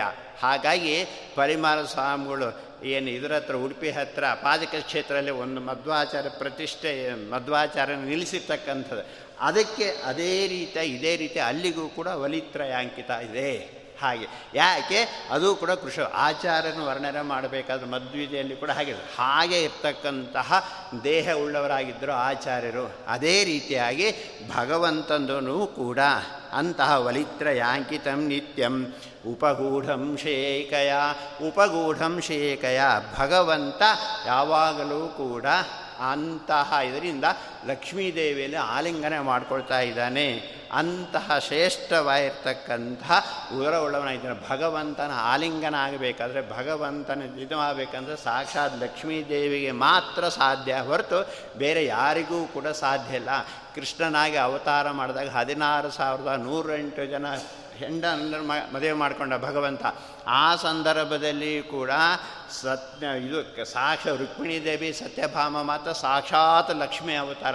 ಇನ್ನು ಉಳಿದಿರ್ತಕ್ಕಂಥ ಎಲ್ಲ ಸ್ತ್ರೀಯರಲ್ಲಿಯೂ ಕೂಡ ಲಕ್ಷ್ಮಿಯ ಅಂಶ ಇತ್ತು. ಲಕ್ಷ್ಮಿಯ ಆವೇಶ ಅಂಶ ಇದ್ದು, ಆದ್ದರಿಂದ ಅವರೆಲ್ಲರೂ ಕೂಡ ಭಗವಂತನ ಪತ್ನಿ ಆಗ್ತಕ್ಕಂಥ ಒಂದು ಯೋಗ್ಯತೆ ಬಂತು. ಇಲ್ಲಿದ್ದರೆ ಸಾಧ್ಯವೇ ಇಲ್ಲ. ಹಾಗೆ ಭಗವಂತ ತನ್ನ ಪತ್ನಿ ಆಗಿರ್ತಕ್ಕಂಥ ಲಕ್ಷ್ಮೀದೇವಿಯನ್ನು ಆಲಿಂಗನ ಮಾಡಿಕೊಂಡಿದ್ದಾನೆ. ಇಲ್ಲಿ ತನುತ್ವೇಪಿ ಅಖಿಲಂಬರಂ ತನುತ್ವೇಪಿ ಅಖಿಲಂಬರಂ ತನುವಾಗಿದೆ ಭಗವಂತನ ಉದರ. ಆದರೂ ಕೂಡ ಹದಿನಾಲ್ಕು ಲೋಕಗಳನ್ನು ಕೂಡ ಅವನು ಧಾರಣೆ ಮಾಡಿದ್ದಾನೆ. ಒಂಥರ ವಿರೋಧ ಕಾಣ್ತಾ ಇದೆ. ಆದರೆ ಭಗವಂತನಲ್ಲಿ ವಿರೋಧ ಇಲ್ಲ ಹಾಗೆ. ಅದಕ್ಕೆ ಒಳ್ಳೆ ಉದಾಹರಣೆ ಹೇಳೋದು ಅಂತಾದರೆ ನಾವು ಗಣೇಶನ ಸ್ತೋತ್ರ ಮಾಡ್ತೇವೆ. ಗಣೇಶನ ಸ್ತೋತ್ರ ಮಾಡಬೇಕಾದ್ರೆ ಅಗಜಾನನ ಪದ್ಮಾರ್ಕಂ, ಗಜಾನನ ಮಹರ್ನಿಶಂ, ಅನೇಕ ದಂತಂ ಭಕ್ತಾನಾಂ, ಏಕದಂತಂ ಉಪಾಸ್ಮಹೇ. ಏಕದಂತಂ ಉಪಾಸ್ಮಹೆ ಗಣೇಶನನ್ನು ನಾವು ಸ್ತೋತ್ರ ಮಾಡ್ತೀವಿ. ಹೇಗೆ ಇರ್ತಕ್ಕಂಥ ಅಗಜಾನನ ಪದ್ಮಾರ್ಗಂ, ಗಜಾನನ ಅಗಜಾನನ, ಹಾಗೆ ಅಂಥೇಳಿ ವಿರುದ್ಧವಾದ ಹೇಳ್ತಕ್ಕಂಥ ವಿರೋಧಾಭಾಸ ಅಂತ ಕೇಳ್ತೇವೆ ಏಕದಂತ, ಅನೇಕದಂತ ಅಂತ. ಏನರ್ಥ ಹಾಗೆ ಅಂತಂದರೆ ಅಗಜಾನನ, ಗಜಾನನ ಹೊತ್ತು ಗಣೇಶನ ಮುಖ ಆನೆಯ ಮುಖದ ಹಾಗೆ ಗಜ ಹೊತ್ತು ಆನನಂ ಯಸ್ಯ ಸಹ ಗಜಾನನಃ. ಅವನು ಗಣೇಶ, ಗಜಾನನ ಅಂತ ನಾವು ಗಣೇಶನೇ ಕರಿತೇವೆ. ಯಾಕೆ? ಗಜ ಹೊತ್ತು ಆನನಂ ಆನನಂ ಅಂದರೆ ಮುಖ. ಅಂತಹ ಮುಖ ಉಳ್ಳವನಾಗಿದ್ದಾನೆ ಗಣೇಶ. ಅಂತಹ ಗಣೇಶ ಅಗಜಾನನ ಅಂದರೆ ಏನರ್ಥ? ಅಗ ದ ಗಚ್ಚತೀತಿ ಅಗಹ. ಪರ್ವತ ಒಂದೇ ಕಡೆಯಲ್ಲಿ ಇರ್ತಕ್ಕಂಥದ್ದು, ಎಂದೂ ಕೂಡ ಚಲಿಸ್ತಕ್ಕಂಥದ್ದಲ್ಲ ಪರ್ವತ. ಅಂತಹ ಪರ್ವತರಾಜನ ಹಿಮಾಲಯ ರಾಜನ ಪರ್ವತರಾಜನ ಮಗಳಾಗಿರ್ತಕ್ಕಂಥಳು ಪಾರ್ವತಿ. ಅಂತಹ ಪಾರ್ವತಿಗೆ ಹೇಗೆ ಅಗಜಾನನ ಪದ್ಮಾರ್ಕಂ, ಪಾರ್ವತಿಯ ಮುಖ ಎಂಬತಕ್ಕಂಥ ಕಮಲದಕ್ಕೆ ಹಾ ಹೇಗಿರ್ತಕ್ಕಂಥವನು ಗಣೇಶ, ಅರ್ಕ, ಸೂರ್ಯನ ಹಾಗೆ ಇರ್ತಕ್ಕಂಥವನು ಹೇಗೆ ಸೂರ್ಯನನ್ನು ನೋಡಿದಾಗ ಕಮಲಗಳು ಅರಳುತ್ತವೋ, ತನ್ನ ಪುತ್ರನ ಇರ್ತಕ್ಕಂತಹ ಗಣೇಶನನ್ನು ನೋಡಿದಾಗ ಪಾರ್ವತಿ ಮುಖ ಅರಳುತ್ತೆ. ಅಂತ ಹೇಗೆ ತನ್ನ ಪ್ರೀತಿಯ ಪುತ್ರ ಹಾಗೆ ಅಂಥೇಳಿ ಮಗನನ್ನು ನೋಡಿದಾಗ ಪಾರ್ವತಿಯ ಮುಖ ಅರಳುತ್ತೆ. ಅಂಥವ್ರು ಗಜಾನನ. ಏಕ ಅನೇಕದಂತಂ ಭಕ್ತಾನಂ. ಏಕದಂತ ಅನೇಕದಂತ. ಹಾಗಾದರೆ ಗಣೇಶನ ಏಕದಂತ ಇದೆಯೋ, ಅನೇಕದಂತ ಇದೆಯೋ ಅಂತಕ್ಕಂಥ ಸಂಶಯಕ್ಕೆ ಪರಿಹಾರ ಏನು ಹೇಳ್ತಾರೆ? ಏಕದಂತನೇ ಗಣೇಶ. ಅನೇಕದಂತ ಅಂದರೆ ಏನರ್ಥ? ಅನೇಕದಂ ತಂ ಅನೇಕ ಜನರಿಗೆ ಭಕ್ತರು ಯಾರ್ಯಾರಿದ್ದಾರೋ ಅವರೆಲ್ಲರಿಗೂ ದದಾತೀತಿ ದಹ. ಗಣೇಶ ಬಹಳ ಬೇಗನೆ ಕಲಿಯುಗದಲ್ಲಿ ಗಣೇಶ ರುದ್ರದೇವರು, ದುರ್ಗಾದೇವಿ ಬಹಳ ಬೇಗನೆ ಅನುಗ್ರಹ ಮಾಡ್ತಕ್ಕಂಥವರು. ಆದ್ದರಿಂದ ಆ ಗಣೇಶ ಹೇಗಿದ್ದಾನೆ? ಅನೇಕ ದಮ್, ಅನೇಕ ಜನರಿಗೆ, ಅನೇಕ ಭಕ್ತರಿಗೆ ದದಾತಿ ವರವನ್ನು ಕೊಡ್ತಕ್ಕಂಥವರು. ಗಣೇಶ, ಅನೇಕ ದಮ್ ತಂ ಭಕ್ತಾನಾಂ, ಏಕದಂತಂ ಉಪಾಸ್ಮಹೆ. ಹಾಗೆ ಅಂತ ಹೇಳಿ ಹೇಗೆ ವಿರೋಧ ಕಾಣ್ತಾ ಇದೆ. ಇಲ್ಲಿಯೂ ಕೂಡ ಆ ರೀತಿಯಾಗಿರ್ತಕ್ಕಂಥ ವಿರೋಧ. ಯಾಕೆ? ತನುತ್ವೇಪಿ ಅಖಿಲಂಬರಂ. ಅಖಿಲವನ್ನೂ ಧಾರಣೆ ಮಾಡಿದ್ದಾನೆ ಭಗವಂತ ತನ್ನ ಉದರದಲ್ಲಿ. ಆದರೂ ಕೂಡ ಭಗವಂತನೋದರ ಕೃಶವಾಗಿದೆ. ಹೀಗೆ ಇರ್ತಕ್ಕಂಥದ್ದು ಭಗವಂತ. ಇಲ್ಲಿ ಇರ್ತಕ್ಕಂತಹ ಈಶಃ ಈಶ್ವರ ಎಂಬತಕ್ಕಂತಹ ಶಬ್ದ ವಿಷ್ಣು ಸಹಸ್ರನಾಮದಲ್ಲಿ ಎಲ್ಲಿ ಬಂದಿದೆ? ಹೇಳ್ತಾ ಇದ್ದಾರೆ. ಸಂಭವೋ ಭಾವನೋ ಭರ್ತ ಪ್ರಭವ ಪ್ರಭುರೀಶ್ವರ. ಈಶ್ವರೋ ವಿಕ್ರಮಿ ಧನ್ವೇ ಮೇಧಾವೇ ವಿಕ್ರಮ ಕ್ರಮ. ಹಾಗೆ ಅಂಥೇಳಿ ಈಶ್ವರ ಎಂಬತಕ್ಕಂತಹ ಶಬ್ದ ವಿಷ್ಣು ಸಹಸ್ರನಾಮಲ್ಲಿ ಬಂದಿದೆ. ಅಂತಹವನು ಭಗವಂತ, ಅಂತಹ ಭಗವಂತನ ಸ್ತೋತ್ರ ಮಾಡಿ ಇಲ್ಲಿ ಕೂಡ ಸಂ ಭಗವಂತ ತನ್ನ ಉದರಲ್ಲಿ ಇಡೀ ಲೋಕ, ಹದಿನಾಲ್ಕು ಲೋಕಗಳನ್ನು ಧಾರಣೆ ಮಾಡಿದ್ದಾನೆ ಅಂತ ಏನು ಹೇಳಿದರು. ತಾತ್ಪರ್ಯ ನಿರ್ಣಯದಲ್ಲಿ ಕೂಡ ಆಚಾರ್ಯ ಹೇಳಿದ್ದಾರೆ. ಸಂಶಾಂತ ಸಂಹಿತಂ ಅಖಿಲಂ ಜಡರೇ ನಿಧಾಯ ಅಂಥೇಳಿ ಭಗವಂತ ಪ್ರಳಯ ಕಾಲದಲ್ಲಿ ಮಲಗಿದ್ದಾಗ ಸಂಶಾಂತವೆಲ್ಲವನ್ನೂ ಕೂಡ ತನ್ನ ಉದರಲ್ಲಿ ಇಟ್ಕೊಂಡಿದ್ದಾನೆ ಭಗವಂತ ಹಾಗೆ ಅಂಥೇಳಿ ಆಚಾರ್ಯರು ತಾತ್ಪರ್ಯ ನಿರ್ಣಯದಲ್ಲಿಯೂ ಕೂಡ ವರ್ಣನೆ ಮಾಡಿದ್ದಾರೆ. ಅದೇ ರೀತಿಯಾಗಿ ತಸ್ಯೋದರಶ್ಚ ಜಗತಃ ತಸ್ಯ ಉದರಸ್ಥ ಜಗತಃ. ತನ್ನ ಉದರದಲ್ಲಿ ಭಗವಂತ ಹದಿನಾಲ್ಕು ಲೋಕಗಳನ್ನು ಕೂಡ ಧಾರಣೆ ಮಾಡಿದ್ದ ಅಂತ ಹೇಳಿ ತಾತ್ಪರ್ಯ ನಿರ್ಣಯದಲ್ಲಿ ಇಲ್ಲಿ ಎಲ್ಲ ಕಡೆಯಲ್ಲಿ ಕೂಡ ವರ್ಣನೆ ಅಂತಹವನು ಭಗವಂತ. ಇಂತಹ ಭಗವಂತನ ಉದರವನ್ನು ನಾವು ಸ್ತೋತ್ರ ಮಾಡಬೇಕು ಅಂಥೇಳಿ ಆಚಾರ್ಯರು ನಮಗೆ ಹೇಳ್ತಾ ಇದ್ದಾರೆ. ಆಚಾರ್ಯ ಹೇಳಿದ್ದ ಮಾತ್ರ ಅಲ್ಲ, ಮಾಡಿ ತೋರಿಸಿದ್ದಾರೆ ಆಚಾರ್ಯರು. ಎಲ್ಲಿ ತೋರಿಸಿದ್ದಾರೆ? ಮಧ್ವಾಚಾರ್ಯರು ಒಮ್ಮೆ ಉಡುಪಿಯಿಂದ ಸಂಚಾರ ಮಾಡ್ತಾ ಮಾಡ್ತಾ ಬದರಿಗೆ ಹೋದರು. ಬದರಿಗೆ ಹೋದ್ಮೇಲೆ ತಾವು ಪ್ರಾರಂಭ ಮಾಡಿರ್ತಕ್ಕಂಥ, ಪ್ರಪ್ರಥಮವಾಗಿರ್ತಕ್ಕಂತಹ ಗ್ರಂಥ ಯಾವುದು? ಗೀತಾಭಾಷ್ಯ ಆ ಗೀತಾಭಾಷ್ಯವನ್ನು ಬದಲಿ ನಾರಾಯಣಿ ಸಮರ್ಪಣೆ ಮಾಡಿದ್ರಂತೆ. ಸಮರ್ಪಣೆ ಮಾಡಿದರೆ ಬಹಳ ಸ್ವಂತ. ನಾವು ಹಣ್ಣು, ಕಾಯಿ, ಏನೋ ಸಮರ್ಪಣೆ ಮಾಡ್ತೀವಿ. ಆದರೆ ಭಗವಂತನಿಗೆ ಆಚಾರ್ಯರು ಸಮರ್ಪಣೆ ಮಾಡಿರ್ತಕ್ಕಂಥದ್ದು ಯಾವುದು? ಗೀತಾಭಾಷ್ಯ ಶ್ರೇಷ್ಠವಾಗಿರ್ತಕ್ಕಂತಹ ಗ್ರಂಥ. ಯಾಕೆ? ಗೀತಾರ್ಥಂ ವಕ್ಷಾಮಿ ಶಕ್ತಿತಃ. ಅಲ್ಲಿ ಗೀತಾರ್ಥಂ ಪ್ರಥಮ ಶ್ಲೋಕದಲ್ಲಿ ಆಚಾರ್ಯ ಹೇಳ್ತಾರೆ, ಗೀತಾರ್ಥಂ ವಕ್ಷ್ಯಾಮಿ. ಗೀತೆಯ ಅರ್ಥವನ್ನು ನಾನು ಹೇಳ್ತೇನೆ ಅಂತ ಅವ್ರು ಹೇಳಿ ಪ್ರತಿಜ್ಞೆ ಮಾಡಿ ಹೇಳಿದ್ದರಿಂದ ಮೊದಲು ಇದಕ್ಕಿಂತ ಮುಂಚೆ ಯಾರ್ಯಾರು ಹೇಳಿದ್ದಾರೋ ಅವರು ಗೀತೆಯ ಅರ್ಥದ ಜೊತೆ ತಮ್ಮ ಅರ್ಥವನ್ನು ಕೂಡ ಸೇರಿಸಿ ಹೇಳಿದ್ದಾರೆ. ಆದರೂ ನಾನು ಗೀತಾಚಾರ್ಯರಾಗಿರ್ತಕ್ಕಂಥ ಕೃಷ್ಣ ಏನು ಹೇಳಿದಾನೆ? ಅದರ ಅರ್ಥವನ್ನು ನಾನು ಹೇಳ್ತೇನೆ. ಗೀತಾರ್ಥಂ ವಕ್ಷ್ಯಾಮಿ ಶಕ್ತಿತಃ. ನನ್ನ ಶಕ್ತಿಯಾನುಸಾರವಾಗಿ ಗೀತೆಯ ಅರ್ಥವನ್ನು ನಾನು ಹೇಳ್ತೇನೆ ಅಂಥೇಳಿ ಪ್ರಾರಂಭ ಶ್ಲೋಕ ಮಂಗಳಾಚರಣೆಯಲ್ಲಿ ಅಲ್ಲಿ ಆಚಾರ್ಯರು ಮಾಡಿ ಅಂತಹ ಗ್ರಂಥವನ್ನು ಬದರಿನಾರಾಯಣ ಸಮರ್ಪಣೆ ಮಾಡಿದರು. ಸಮರ್ಪಣೆ ಮಾಡಿದಾಗ ಬಹಳ ಸಂತೋಷ ಆಯಿತು ಭಗವಂತ. ಆಮೇಲೆ ಅಲ್ಲಿರ್ತಕ್ಕಂಥ ತಮ್ಮ ಮಠ ಅನಂತ ಮಠದಲ್ಲಿ ಶಿಷ್ಯರಿಗೆಲ್ಲ ಪಾಠ ಮಾಡ್ತಾಯಿದ್ರಂತೆ ಆಗ ಸಾಕ್ಷಾತ್ ವೇದವ್ಯಾಸ ದೇವರು ಕೂಡ ಬಂದು ಕೂತಿದ್ರಂತೆ. ಆದರೆ ಶಿಷ್ಯರಿಗೆ ಯಾರಿಗೆ ಕಾಣಿಸ್ತಾ ಇದ್ದಿಲ್ಲ, ಆಚಾರ್ಯರಿಗೆ ಕಾಣಿಸ್ತಾ ಇದ್ರು. ಹೀಗೆಲ್ಲ ಆಯಿತು. ಶಿಷ್ಯರಿಗೆಲ್ಲ ಪಾಠ ಮಾಡ್ತಾಯಿದ್ರು ಭಾರಿ ಸಂತೋಷ ಆಯ್ತು ಅಂದರೆ ಭಗವಂತನೇ. ಆ ನಂತರ ಈ ಶಬ್ದ ಮಾಡಿ, ನಾನು ದೊಡ್ಡ ಬದರೆಯಲ್ಲಿ ಇರ್ತೀನಿ, ನೀವು ಅಲ್ಲಿಗೆ ಬನ್ನಿ. ದೊಡ್ಡ ಬದರಿ ಎಲ್ಲಿದೆ? ನಮಗೆ ಹೋಗೋಕ್ಕೆ ಸಾಧ್ಯವಲ್ಲ ಅಲ್ಲ. ನಾವು ಹೆಲಿಕಾಪ್ಟರ್ ಹೋಗಿ ನೋಡ್ತೀವಿ. ಎಲ್ಲಿದ್ದರೂ ಕಂಡೇ ಕಾಣುತ್ತೆ ಅನ್ನುವ ಹಾಗೆ. ಯಾಕೆ ಮನುಷ್ಯರು ಹೋಗೋಕ್ಕೆ ಆಗದೇ ಇರ್ತಕ್ಕಂಥದ್ದು ದೊಡ್ಡ ಬದರಿ. ಯಾಕಂದ್ರೆ ಮೇಲಿಂದ ನೋಡಿದಾಗ ಎಲ್ಲ ಇರಲೇಬೇಕಲ್ಲ. ಅಂತ ನಾವು ಊಹೆ ಮಾಡೋದಕ್ಕೆ ಸಾಧ್ಯವಿಲ್ಲ ಹೇಳೋದಕ್ಕೆ ಸಾಧ್ಯವಿಲ್ಲ ಮನುಷ್ಯರಿಂದ ಅಗಮ್ಯವಾಗಿರ್ತಕ್ಕಂಥದ್ದು ಭಗವಂತ ನಾರಾಯಣ ಇರ್ತಕ್ಕಂಥದ್ದು. ಆ ಬದರಿ ಅಲ್ಲಿ ನಾನು ಇರ್ತೀನಿ ಬಾ ಹಾಗೆ ಅಂಥೇಳಿ ಆಚಾರ್ಯರಿಗೆ ಹೇಳಿದ್ರು ಇದು ಮಾಡಿದ್ರಂತೆ. ಹಾಗಾಗಿ ಆಚಾರ್ಯರು ವೇದವ್ಯಾಸ ದೇವರನ್ನು ನಾರಾಯಣ ದೇವರನ್ನು ಕೂಡ ದರ್ಶನ ಮಾಡಬೇಕು ಅಂತ ಹೇಳಿ ಬದರಿಂದ ದೊಡ್ಡ ಬದರಿಗೆ ಹೋದ್ರಂತೆ. ಆ ಸಂದರ್ಭದಲ್ಲಿ ಆಚಾರ್ಯರು ಕಾಷ್ಟ ಮೌನ ವ್ರತ ಅಂಥೇಳಿ ನಲವತ್ತೆಂಟು ದಿವಸ ಮಾಡ್ತಕ್ಕಂಥ ಒಂದು ವ್ರತ, ಅಂತಹ ವ್ರತದಲ್ಲಿ ಇದ್ರಂತೆ. ಯಾರ ಹತ್ರ ಕೂಡ ಮಾತನಾಡಬಾರ್ದು. ಆದರೆ ಪಾಠ ಪ್ರವಚನ ಮಾಡಬಹುದು. ಪಾಠ ಪ್ರವಚನ ಮಾಡ್ತಾಯಿದ್ರು ಹೊರತು ಶಿಷ್ಯನಿಗೆ ಅಡಿಗೆ ಮನೆಗೆ ನಾಳೆ ಈ ಸ್ವೀಟ್ ಮಾಡು, ಇದು ಮಾಡಬೇಡ, ಇದು ಹೀಗೆ ಮಾಡು ಅಂತ ಲೌಕಿಕವಾದನ್ನು ಮಾತನಾಡದೆ ಕೇವಲ ಪಾಠ ಪ್ರವಚನ. ಅದು ಮಾತ್ರ ಮಾಡ್ತಾರೆ ಅದನ್ನು ನಿಲ್ಲಿಸ್ತಾ ಇದ್ದಿಲ್ಲ. ಹಾಗೆ ಪಾಠ ಪ್ರವಚನವನ್ನು ಮಾಡ್ತಾಯಿದ್ರು ಹಾಗಾಗಿ ಏನು ಮಾಡಬೇಕು? ನಾನು ಅಲ್ಲಿಗೆ ಹೋಗ್ತಾ ಇದ್ದೇನೆ, ಭಗವಂತನ ಆಜ್ಞೆ ಆಗಿದೆ ಹಾಗೆ ಅಂಥೇಳಿ ಈ ಶಿಷ್ಯರಿಗೆಲ್ಲ ಹೇಳಬೇಕು. ಆದ್ದರಿಂದ ಒಂದು ಶ್ಲೋಕವನ್ನು ರಚನೆ ಮಾಡಿ ಅಲ್ಲಿನ ದೇವಂ ಕೇಶವಾತ್ಪರಂ ಅಂಥೇಳಿ ಒಂದು ಶ್ಲೋಕವನ್ನು ರಚನೆ ಮಾಡಿದ್ರೆ. ಏನು ಶ್ಲೋಕ ಮಾಡ್ತಾರೆ ಅಂತ ಹೇಳ್ತಾ ಇದ್ದಾರೆ, ಇಲ್ಲಿ ನಾ ಗಂಗೆಗೆ ಬಹಳ ಗಂಗೆಯಿಂದ ಶ್ರೇಷ್ಠವಾಗಿರ್ತಕ್ಕಂಥ ನದಿ ಇಲ್ಲ ಗಂಗಾ ಸರ್ವಾಧಿಕ ಮತ ಅಂಥೇಳಿ ರಾಯರು ಕೂಡ ನದಿ ತಾರತಮ್ಯ ಶ್ಲೋಕದಲ್ಲಿ ಹೇಳಿದ್ದಾರೆ. ತಾರತಮ್ಯ ಸ್ತೋತ್ರ. ಅದರಲ್ಲಿ ಗಂಗೆ ಬಹಳ ಶ್ರೇಷ್ಠವಾಗಿರ್ತಕ್ಕಂಥ ನದಿ. ಆ ಗಂಗಾ ನದಿನೇ ಬದರಲ್ಲಿ ಹರಿತಕ್ಕಂಥದ್ದು. ಅಲ್ಲಿ ಅದಕ್ಕೆ ಅಲಕನಂದ ಅಂತ ಹೆಸರಿದ್ದರೂ ಕೂಡ ಮುಂದೆ ಅದು ಗಂಗೆ ಅಂತ ಆಗ್ತಾ ಇದೆ. ಆದ್ದರಿಂದ ಗಂಗೆ ಬಹಳ ಶ್ರೇಷ್ಠವಾಗಿರ್ತಕ್ಕಂಥದ್ದು, ಭಗವಂತ ಸರ್ವೋತ್ತಮನಾಗಿರ್ತಕ್ಕಂಥವನ್ನೇ ನಾನು ಈಗ ಹೇಳ್ತಕ್ಕಂತಹ ಯುಕ್ತಿ ಏನಿದೆ ನಿಮಗೆ ಉಪದೇಶ ಇದೆ ಬಹಳ ಶ್ರೇಷ್ಠವಾಗಿರ್ತಕ್ಕಂಥದ್ದು.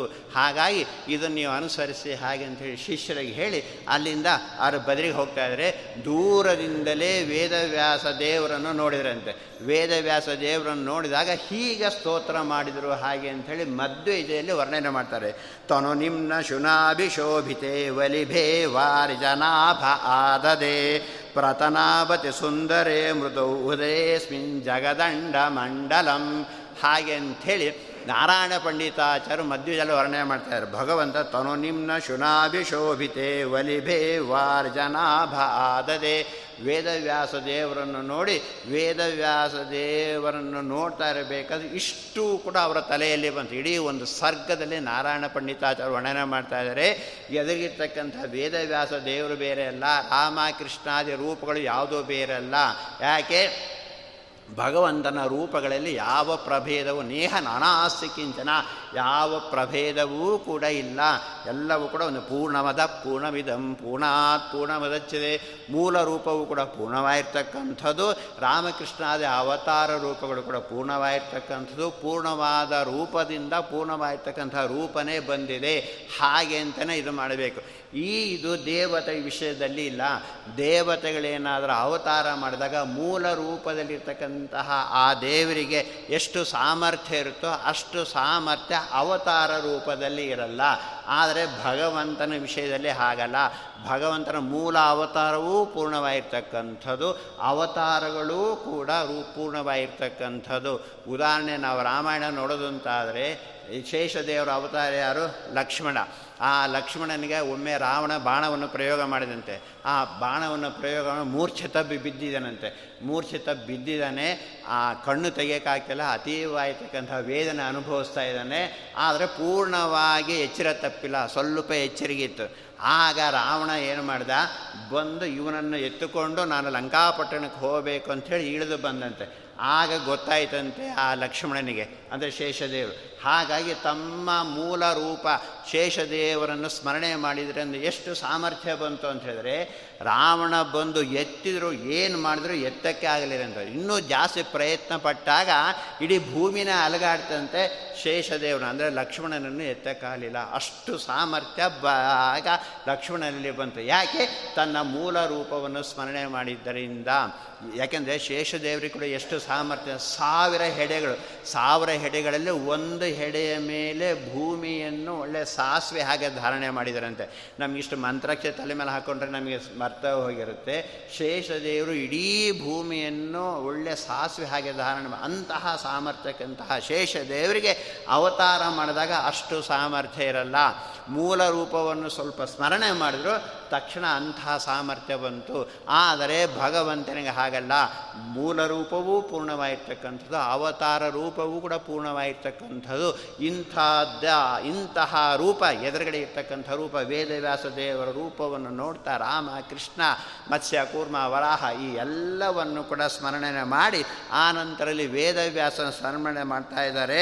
ತನು ನಿಮ್ನ ಶುನಾಭಿಶೋಭಿತೆ, ಅವರ ತನು ಆ ಕೃಷ ಹೊಟ್ಟೆ, ಇದೆಲ್ಲವೂ ಕೂಡ ಬಹಳ ಕೃಶವಾಗಿರ್ತಕ್ಕಂಥದ್ದು ಅಂತಹ ಉದರಲ್ಲಿ ಹದಿನಾಲ್ಕು ಲೋಕಗಳನ್ನು ಕೂಡ ಧಾರಣೆ ಮಾಡಿದ್ದಾರೆ. ಹೀಗೆ ಭಗವಂತನ ಗುಣಗಳನ್ನು ನಾವು ಚಿಂತನೆ ಮಾಡಬೇಕು, ಭಗವಂತನ ರೂಪವನ್ನು ನೋಡ್ತಾ ಇರಬೇಕಾದರೆ, ಭಗವಂತನ ಪ್ರತಿಮೆಯನ್ನು ನಾವು ನೋಡ್ತಾ ಇರಬೇಕಾದರೆ ಈ ರೀತಿಯಾಗಿ ಚಿಂತನೆ ಮಾಡಬೇಕು ಅಂಥೇಳಿ ಆಚಾರ್ಯ ಇಲ್ಲಿ ತಿಳಿಸಿದ್ದಾರೆ. ಅಷ್ಟೇ ಅಲ್ಲ, ತಾವು ಮಾಡಿ ತೋರಿಸಿದ್ದಾರೆ. ನಾರಾಯಣ ಪಂಡಿತಾಚಾರ್ಯರು ಮಧ್ಯದಲ್ಲಿ ವರ್ಣನೆ ಮಾಡಿದ್ದಾರೆ. ಹೀಗೆ ನಾವು ಚಿಂತನೆ ಮಾಡಬೇಕು ಅಂಥೇಳಿ ಅಂತಹ ರೂಪವನ್ನು ಚಿಂತನೆ ಮಾಡಿ ಆ ನಂತರದಲ್ಲಿ ಉಪಗೂಢಂ ಶೇಖಯ ಶಿಯೆಯ ಅಂದರೆ ಲಕ್ಷ್ಮೀದೇವಿಯಿಂದ ಆಲಂಗಿತವಾಗಿರ್ತಕ್ಕಂಥ ಉದರೆ. ಲಕ್ಷ್ಮೀದೇವಿ ಭಗವಂತನನ್ನು ಆಲಿಂಗನ ಮಾಡ್ತಾ ಇದ್ದಾಳೆ. ಅಂತಹ ಶ್ರೇಷ್ಠವಾಗಿರ್ತಕ್ಕಂಥ ಉದರ ಉಳ್ಳವನಾಗಿದ್ದಾನೆ ಭಗವಂತ ಅಂತ ತಿಳಿಸಿ ಆ ನಂತರದಲ್ಲಿ ಹೊಟ್ಟೆ ಹೊಟ್ಟೆ ಮೇಲೆ ಇರ್ತಕ್ಕಂಥದ್ದು ಅದು ಎದೆ.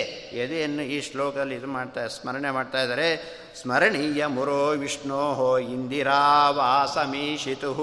ಅನಂತ ವಾ ಭುಜಯೋರಂತರಂಗತಂ. ಹಾಗೆ ಅಂಥೇಳಿ ಉರಹ ಸ್ತೋತಿ. ಎದೆಯನ್ನು ಸ್ತೋತ್ರ ಮಾಡ್ತಾ ಇದ್ದಾರೆ. ಏನು ವಿಶೇಷ ಭಗವಂತನ ಎದೆಯಲ್ಲಿ? ಇಲ್ಲಿ ಲಕ್ಷ್ಮೀದೇವಿ ವಿಷ್ಣೋ ಇಂದಿರಾವಾಸಮೀಶಿತು ಇಂದಿರಾದೇವಿ ಅಂದರೆ ಲಕ್ಷ್ಮೀದೇವಿ ಭಗವಂತನ ಎದೆಯಲ್ಲಿ ವಾಸ ಮಾಡ್ತಾ ಇದ್ದಾಳೆ. ಅಂತಹ ಭಗವ ಶ್ರೀವತ್ಸ ಚಿಹ್ನೆ ಅಲ್ಲಿ ಇತ್ತಂತೆ. ಅಲ್ಲಿ ಈ ವಸುದೇವ, ಆ ವಸುದೇವ, ಈ ಕೃಷ್ಣನಿಗೆ ವಾಸುದೇವ ಅಂತ ಹೆಸರು ಬರೋದಕ್ಕೆ ಕಾರಣ ವಸುದೇವನ ಪುತ್ರನಾಗಿದ್ದರಿಂದ ವಾಸುದೇವ. ಹಾಗೆ ಇದೇ ವಸುದೇವನಿಗೆ ಇನ್ನೊಂದು ಹೆಂಡತಿಯಲ್ಲಿ ಒಬ್ಬನು ಪೌಂಡ್ರಕ ವಾಸುದೇವ ಅಂತ ಒಬ್ಬನಿದ್ದ ಅವನು ಹುಟ್ಟಿದ್ದ. ಅವನು ಕೂಡ ವಾಸುದೇವ. ಯಾಕೆ ವಸುದೇವನ ಮಗ? ಅದರಿಂದ ವಾಸುದೇವ. ಅವನಿಗೆ ಇವನಿಗೆ ಏನು ವ್ಯತ್ಯಾಸ? ಅವನು ಪೌಂಡ್ರಕ ವಾಸುದೇವ. ಮಹಾಭಾರತ ತಾತ್ಪರ್ಯಲ್ಲಿ ಆಚಾರ್ಯ ಹೇಳ್ತಾ ಇದ್ದಾರೆ. ಆಗ ಅವನು ಕೂಡ ಆಲೋಚನೆ ಮಾಡಿದಂತೆ, ಈ ವಾಸುದೇವನಿಗಿಂತ ನಾನೇನು ಕಡಿಮೆ ಹಾಗೆ ಅಂಥೇಳಿ ಭಗವಂತನೇ ಶ್ರೀವತ್ಸ ಚಿಹ್ನೆ ಇದೆ. ಅವನೇ ಮಾಡಿದಂತೆ, ಅದೇ ರೀತಿಯಾಗಿ ಇದು ಮಾಡಿಕೊಂಡು ನಾವು ಪ್ರಥಮೆ ಸಮುದ್ರೆ ಮುದ್ರೆ ಒತ್ಕೊಳ್ತೀವಲ್ಲ ಹಾಗೆ ಬಿಸಿ ಮಾಡಿಕೊಂಡು ಇಲ್ಲಿ ಒತ್ಕೊಂಡಿದ್ದಂತೆ ಆ ಶ್ರೀವತ್ಸ ಚಿಹ್ನೆ ಬೇಕು ಹಾಗೆ ಅಂಥೇಳಿ ಅದೇ ಚಿಹ್ನೆ ಬರುತ್ತೆ ಹೊರತು ಲಕ್ಷ್ಮೀ ಸನ್ನಿಧಾನ ಬರೋಕ್ಕೆ ಸಾಧ್ಯ ಇಲ್ಲ. ಆನಂತರ ಭಗವಂತ ವಾಸುದೇವ ಗರುಡನ ಮೇಲೆ ಕೂತ್ಕೊಂಡಿದ್ದಾನೆ. ಅವನು ಕೂಡ ಒಂದು ವಿಮಾನ ಥರ ಮಾಡಿ, ಮೇಲೆ ಗರುಡ ಥರ ರೆಕ್ಕೆ ಎಲ್ಲ ಮಾಡಿ, ಆ ಅದರ ಮೇಲೆ ಕೂತ್ಕೊಂಡು ಸಂಚಾರ ಮಾಡ್ತಾ ಇದ್ದಂತೆ ನಾನು ಕೂಡ ವಾಸುದೇವ ಅನ್ನುವ ಹಾಗೆ. ಆದರೆ ರೂಪ್ ನೋಡೋಕ್ಕೆ ಮಾತ್ರ ವಾಸುದೇವ, ಒಳಗಡೆ ಯಾವ ಗುಣವೂ ಇಲ್ಲದಿರ್ತಕ್ಕಂಥವನು ವಾಸುದೇವ. ಹಾಗೆ ಇರ್ತಕ್ಕಂಥದ್ದು ಭಗವಂತ ಅಂತಹ ಭಗವಂತನ ಉರ ಎದೆಯಲ್ಲಿ ಲಕ್ಷ್ಮೀದೇವಿ ವಾಸ ಆದ್ದರಿಂದಲೇ ನಾವು ಶ್ರೀನಿವಾಸ ಕಲ್ಯಾಣದಲ್ಲಿ ನೋಡ್ತೀವಲ್ಲ ಭೃಗು ಮಹರ್ಷಿಗಳೆಲ್ಲ ಬಂದು ಯಾಕೆ ಗಂಗಾ ನದಿ ತೀರದಲ್ಲಿ ಒಂದು ದೊಡ್ಡದಾದ ಯಾಗವನ್ನು ಮಾಡ್ತಾಯಿದ್ರು ಆ ಸಂದರ್ಭದಲ್ಲಿ ಯಾಗದ ಫಲವನ್ನು ಸಮರ್ಪಣೆ ಮಾಡಬೇಕು. ಯಾರಿಗೆ ಸಮರ್ಪಣೆ ಮಾಡ್ತೀರಿ, ಹಾಗೆ ಅಂತ ಹೇಳಿ ಒಮ್ಮೆ ನಾರದ ಮಹರ್ಷಿಗಳು ಬಂದು ಪ್ರಶ್ನೆ ಮಾಡಿದ್ರಂತೆ. ಯಾಕಂದ್ರೆ ದೊಡ್ಡದಾದ ಯಾಗ ನಡೀತಾ ಇದೆ. ಯಾಗದ ಯಾಗದ ಏನೇ ಒಂದು ನಾವು ಸತ್ಕರ್ಮ ಮಾಡಿದರೂ ಕೂಡ ಅದರ ಫಲವನ್ನು ನಾವು ಭಗವಂತನಿಗೆ ಸಮರ್ಪಣೆ ಮಾಡಬೇಕು. ಕೃಷ್ಣಾರ್ಪಣ ಮಸ್ತು ಅಂತ ನಾವು ಹೇಳಬೇಕು. ನಮಗೆ ನೇರವಾಗಿ ಸಮರ್ಪಣೆ ಮಾಡ್ತಕ್ಕಂತಹ ಸಾಮರ್ಥ್ಯ ನಮಗಿಲ್ಲ. ಆದ್ದರಿಂದ ನಮ್ಮ ಮೂಲ ಗುರುಗಳಾಗಿರ್ತಕ್ಕಂಥ ಯಾರು ಭಾರತೀಯ ಮುಖ್ಯ ಪ್ರಾಣ ಅಂತ ಅದು ಮಧ್ವಾಂತರ್ಗತ ಗೋಪಾಲ ಕೃಷ್ಣ ಪ್ರಿಯತಾ ಅಂಥೇಳಿ ಭಗವಂತನಿಗೆ ನಾವು ಸಮರ್ಪಣೆ ಮಾಡಬೇಕು. ಅಲ್ಲ ಕಷ್ಟಪಟ್ಟು ಏಕಾಸ ಉಪವಾಸ ಮಾಡೋದು ನಾವು ಸಾರಾರ್ಪ ಖರ್ಚು ಮಾಡಿ ಹೋಮ ಹವನಾದಿಗಳು ಮಾಡೋರು ನಾವು, ಫಲವನ್ನು ಭಗವಂತನ ಸಮರ್ಪಣೆ ಮಾಡಿದ್ರೆ ನಮಗೇನು ಬಂತು? ಅಂತ ನಾವು ಪ್ರಶ್ನೆ ಮಾಡಬಾರ್ದು. ಯಾಕೆ? ಭಗವಂತನಿಗೆ ಸಮರ್ಪಣೆ ಮಾಡಿದರೆ ಅಕ್ಷಯಂ ಕರ್ಮ ಯಸ್ಮಿನ್ ಪರೇ ಸ್ವರ್ಪಿತಂ. ಅಕ್ಷಯವಾಗಿರ್ತಕ್ಕಂಥ ಫಲ ಭಗವಂತ ನಮಗೆ ಕೊಡ್ತಾನೆ. ನಾವು ಅದರ ಫಲವನ್ನು ಭಗವಂತನಿಗೆ ಸಮರ್ಪಣೆ ಮಾಡಿದರೆ. ನಾವು ಸಮರ್ಪಣೆ ಮಾಡದೇ ಇದ್ದರೆ, ಭಗವಂತನಿಗೂ ಬೇಡ ಅಂತ ನಾವು ಸಂ, ಭಗವಂತನಿಗೂ ಸಮರ್ಪಣೆ ಮಾಡದೇ ಇದ್ದರೆ, ಆದ ಫಲವನ್ನು ದೈತ್ಯರು ಸ್ವೀಕಾರ ಮಾಡ್ತಾರೆ ಅಂತ ದೈತ್ಯರು ಸ್ವೀಕಾರ ಮಾಡಿ ಇನ್ನು ಕೆಟ್ಟ ಬುದ್ಧಿನೇ ನಮಗೆ ಅಂತ ಆದ್ದರಿಂದ ಅದರ ಫಲವನ್ನು ನಾವು ಏನೇ ಒಂದು ಒಳ್ಳೆಯ ಕೆಲಸ ಮಾಡಿದರೂ ಕೂಡ ಮಧ್ವ ಅಂತರ್ಗತ ಗೋಪಾಲಕೃಷ್ಣ ಪ್ರಿಯತಾಂ ಅಂಥೇಳಿ ಭಗವಂತನಿಗೆ ಸಮರ್ಪಣೆ ಮಾಡಬೇಕು. ಸಮರ್ಪಣೆ ಮಾಡಿದಾಗ ಅದರ ಸಾರವನ್ನು ಭಗವಂತ ಇಮ್ಮಡಿ ಮುಮ್ಮಡಿ ಮಾಡಿ ನಮಗೆ ಕೊಡ್ತಾನೆ. ಹೇಗೆ? ಸಣ್ಣ ಮಕ್ಕಳು ಕೈಯಲ್ಲಿ ಏನಾದರೂ ನಾವು ಮೂಸಮೆ ಹಣ್ಣು ಕೊಟ್ಟಾಗ ಮಗು ಏನು ಮಾಡುತ್ತೆ? ಮೊದಲು ಓಡ್ ಹೋಗಿ ಅಮ್ಮನ ಕೈ ಕೊಡುತ್ತೆ. ಇಲ್ಲಿದ್ದರೆ ತನ್ನ ಜೊತೆಗಾರ ಯಾರಾದರೂ ಕಿತ್ಕೊಂಡ್ಬಿಡ್ತಾರೆ ಅಂಥೇಳಿ ಅಮ್ಮನ ಕೈಯಲ್ಲಿ ಕೊಟ್ಟು ಭಾರಿ ಖುಷಿ ಪಡುತ್ತೆ. ನನ್ನ ಕೈಯಲ್ಲೇ ಇದ್ದರೆ ಏನು ಸಂತೋಷ ಪಡೋದಕ್ಕೂ ಅದಕ್ಕಿಂತ ಜಾಸ್ತಿ. ಯಾಕೆ? ಅಮ್ಮ ಸಿಪ್ಪೆಯೆಲ್ಲ ಬಿಚ್ಚಿ ಆ ಬೀಜವನ್ನೆಲ್ಲ ಬೇರೆ ಮಾಡಿ ಸಾರ ಭಾಗವನ್ನು ನನಗೇ ಕೊಟ್ಟಳೆ ಎಂಬತಕ್ಕಂಥ ದೃಢವಾದ ವಿಶ್ವಾಸ. ಹಾಗೆಯೇ ನಾವು ಭಗವಂತನೇ ಸಮರ್ಪಣೆ ಮಾಡಿದರೆ ಭಗವಂತ ನಮಗೆ ಇಮ್ಮಡಿಯಾಗಿರ್ತಕ್ಕಂತಹ ಫಲವನ್ನು ಕೊಡ್ತಾ ಇದ್ದಾನೆ. ಹಾಗಾಗಿ ಇದೆಲ್ಲವೂ ಕೂಡ ಯಾರಿಂದ ಗೊತ್ತಾಯಿತು? ನಾರದ ಮಹರ್ಷಿಗಳಿಂದ. ಆದ್ದರಿಂದ ನಾರದ ಅಂದರೆ ಏನು ಗೊತ್ತಾ? ನಾರಂ ಜ್ಞಾನಂ ದದಾತೀತಿ ನಾರದ. ಇಂತಹ ಜ್ಞಾನವನ್ನು ಉಂಟು ಮಾಡ್ತಕ್ಕಂಥವರೇ ನಾರದ ಮಹರ್ಷಿಗಳು. ಸಾಮಾನ್ಯವಾಗಿ ನಾರದ ಅಂದ ತಕ್ಷಣ ನಮಗೆ ಕಲ್ಪನೆ ಬರೋದೇನು ಗೊತ್ತಾ? ಇಲ್ಲಿ ವಿಷಯ, ಅಲ್ಲಿ ಚಾಡಿ ಹೇಳೋದು, ಅಲ್ಲಿ ತಗೊಂಡು ಇಲ್ಲಿ ಚಾಡಿ ಹೇಳೋದು. ಅಂತ ನೋಡಿ, ಇವನು ನಾರದ ಕೆಲಸ ಮಾಡಿದ ಅಂತ ನಾವು ಒಬ್ಬರನ್ನು ತೋರಿಸ್ತೀವಿ. ಆದರೆ ಎಂದೂ ಕೂಡ ನಾರದ ಮಹರ್ಷಿಗಳನ್ನು ನಾವು ಹಾಗೆ ಹೇಳಬಾರ್ದು. ನಾರದ ಮಹರ್ಷಿಗಳು ಏನೇ ಮಾಡಿದರೂ ಕೂಡ ಅದರ ಹಿನ್ನೆಲೆ ಇರ್ತಕ್ಕಂಥದ್ದು ಹರಿಸರ್ವೋತ್ತಮತ್ವ ಇತ್ಯಾದಿ ಜ್ಞಾನ ಬರುವುದಕ್ಕಾಗಿಯೇ ಹಾಗೆ ಮಾಡ್ತಾರೆ. ಕಂಸ ಎಂಟನೇ ಮಗು ಮಾತ್ರ ನನ್ನ ಸಂಹಾರ ಮಾಡುತ್ತೆ. ಹಾಗೆ ಅಂಥೇಳಿ ಅಶರೀರವಾಣಿ ಆಯಿತು.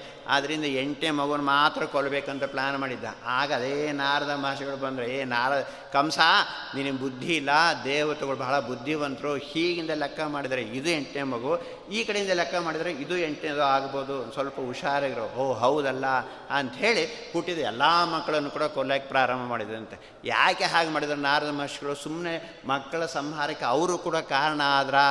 ಖಂಡಿತವಾಗಿಯೂ ಕೂಡ ಅಲ್ಲ. ಹಾಗೆ ಮಾಡಿದ್ದರಿಂದ ಅವನ ಪಾಪದ ಕೂಡ ಎಲ್ಲ ತುಂಬ್ತಾ ಇದೆ. ಹೀಗೆ ತುಂಬಿದ್ದರಿಂದ ಕೃಷ್ಣ, ಯಾಕೆಂದರೆ ಸೋದರ ಮಾವನನ್ನು ಸಂಹಾರ ಮಾಡಬಾರ್ದು. ಕಂಸ ಯಾರು? ಸೋದರ ಮಾವ. ಸೋದರ ಮಾವನ ಸಂಹಾರ ಮಾಡಬೇಕಾದ್ರೆ ಅವನು ಅಷ್ಟು ಪಾಪಿಷ್ಠನಾಗಬೇಕು. ಅಂತಹ ಪಾಪಿಷ್ಠ ಅವನಲ್ಲಿ ಗುಣ ಇದ್ದೇ ಇದೆ. ಅದು ವ್ಯಕ್ತವಾದ್ದು ಇವರಿಂದ. ಆದ್ದರಿಂದ ನಾರದ ಮಹರ್ಷಿಗಳು ಜ್ಞಾನಂ ದದಾತಿ. ಇಂತಹ ಶ್ರೇಷ್ಠವಾದ ಜ್ಞಾನಕ್ಕೆ ನಾರದ ಮಹರ್ಷಿಗಳು ಕಾರಣ. ಆದ್ದರಿಂದ ಬೃಹಮರ್ಷಿಗಳು ಹೌದಲ್ಲ ಯಾರಿಗೂ ಸಮರ್ಪಣೆ ನಾವೀಗ ಎಲ್ಲ ಕಡೆ ಇದು ಮಾಡ್ತೀವಿ. ಎಲ್ಲ ಸಂಧ್ಯಾವಂದ್ರ ಪೂಜೆಗಳಲ್ಲಿ ಕೂಡ ಅದನ್ನು ಸೇರಿಸೇ ಬಿಟ್ಟಿರ್ತಾರೆ. ಆದರೆ ಈ ಜ್ಞಾನ ಬರೋದಕ್ಕೆ ಕಾರಣ ನಾರದ ಮಹರ್ಷಿಗಳು. ಹಾಗಾಗಿ ಮೊದಲು ರುದ್ರದೇವರ ಹತ್ರ ಹೋದರು. ರುದ್ರದೇವರ ಹತ್ರ ಹೋದಾಗ ರುದ್ರದೇವರು ಪಾರ್ವತಿ ದೇವಿ ಹತ್ರ ಇದ್ದಾಗ ಬಂದಾಗ ಇದು ಮಾಡಿದ, ಇವರನ್ನು ನೋಡಿ ಸಿಟ್ಟು ಮಾಡ್ಕೊಂಡು ನಾ, ರುದ್ರದೇವರೇ ಇವ್ರನ್ನ ಸಂಹಾರ ಮಾಡೋಕ್ಕೋಸ್ಕರ ಬಂದಾಗ ಆ ಭೃಗ ಮಹರ್ಷಿಗಳು ನಿಮಗೆ ಲಿಂಗ ಪೂಜೆ ಇರಲಿ, ಹಾಗೆ ಅಂತ ಹೇಳ್ಕೊಂಡು ಬ್ರಹ್ಮದೇವರ ಹತ್ರ ಹೋದ. ಬ್ರಹ್ಮದೇವರ ಹತ್ರ ಕೂಡ ಅವರಿಗೆ ಸನ್ಮಾನ ಎಲ್ಲ ಆಗಲಿಲ್ಲ. ಅವಮಾನ ಆಯಿತು. ಆ ನಂತರಲ್ಲಿ ಭಗವಂತನ ಹತ್ರ ಹೋಗಿ ಭಗವಂತನ ಎದೆಗೆ ಅವರು ಹೋದ್ರು. ಆದರೂ ಕೂಡ ಭಗವಂತ ಶಾಂತನಾಗಿದ್ದುಕೊಂಡು ಅವನ ಸನ್ಮಾನ ಎಲ್ಲ ಮಾಡಿ ಇದು ಮಾಡಿದ. ಆಗ ಅವ್ರು ಹೇಳಿರ್ತಕ್ಕಂಥದ್ದು ಭಗವಂತನೇ ಸರ್ವೋತ್ತಮ. ಹಾಗೆ ಅಂತ ಹೇಳಿ ಇಲ್ಲಿಗೆ ಬಂದು ಎಲ್ಲ ಋಷಿಗಳಿಗೂ ಕೂಡ ವಿಷಯವನ್ನು ತಿಳಿಸರು. ನಾ ರುದ್ರದೇವರು, ಬ್ರಹ್ಮದೇವರು ಕೂಡ ಯಾಕೆ ಹಾಗೆ ಮಾಡಿದರು? ಸಾಮಾನ್ಯವಾಗಿ ಅತಿಥಿ ಓ ಭವ ಅಂಥೇಳಿ ಅತಿಥಿ ಸತ್ಕಾರ ಮಾಡಬೇಕಂತ ಅವ್ರಿಗೆ ಅದು ಗೊತ್ತಾಗಲಿಲ್ವಾ? ಅವರಿಗೂ ಕೊಡುತ್ತೋ ಹರಿ ಸರ್ವೋತ್ತಮ.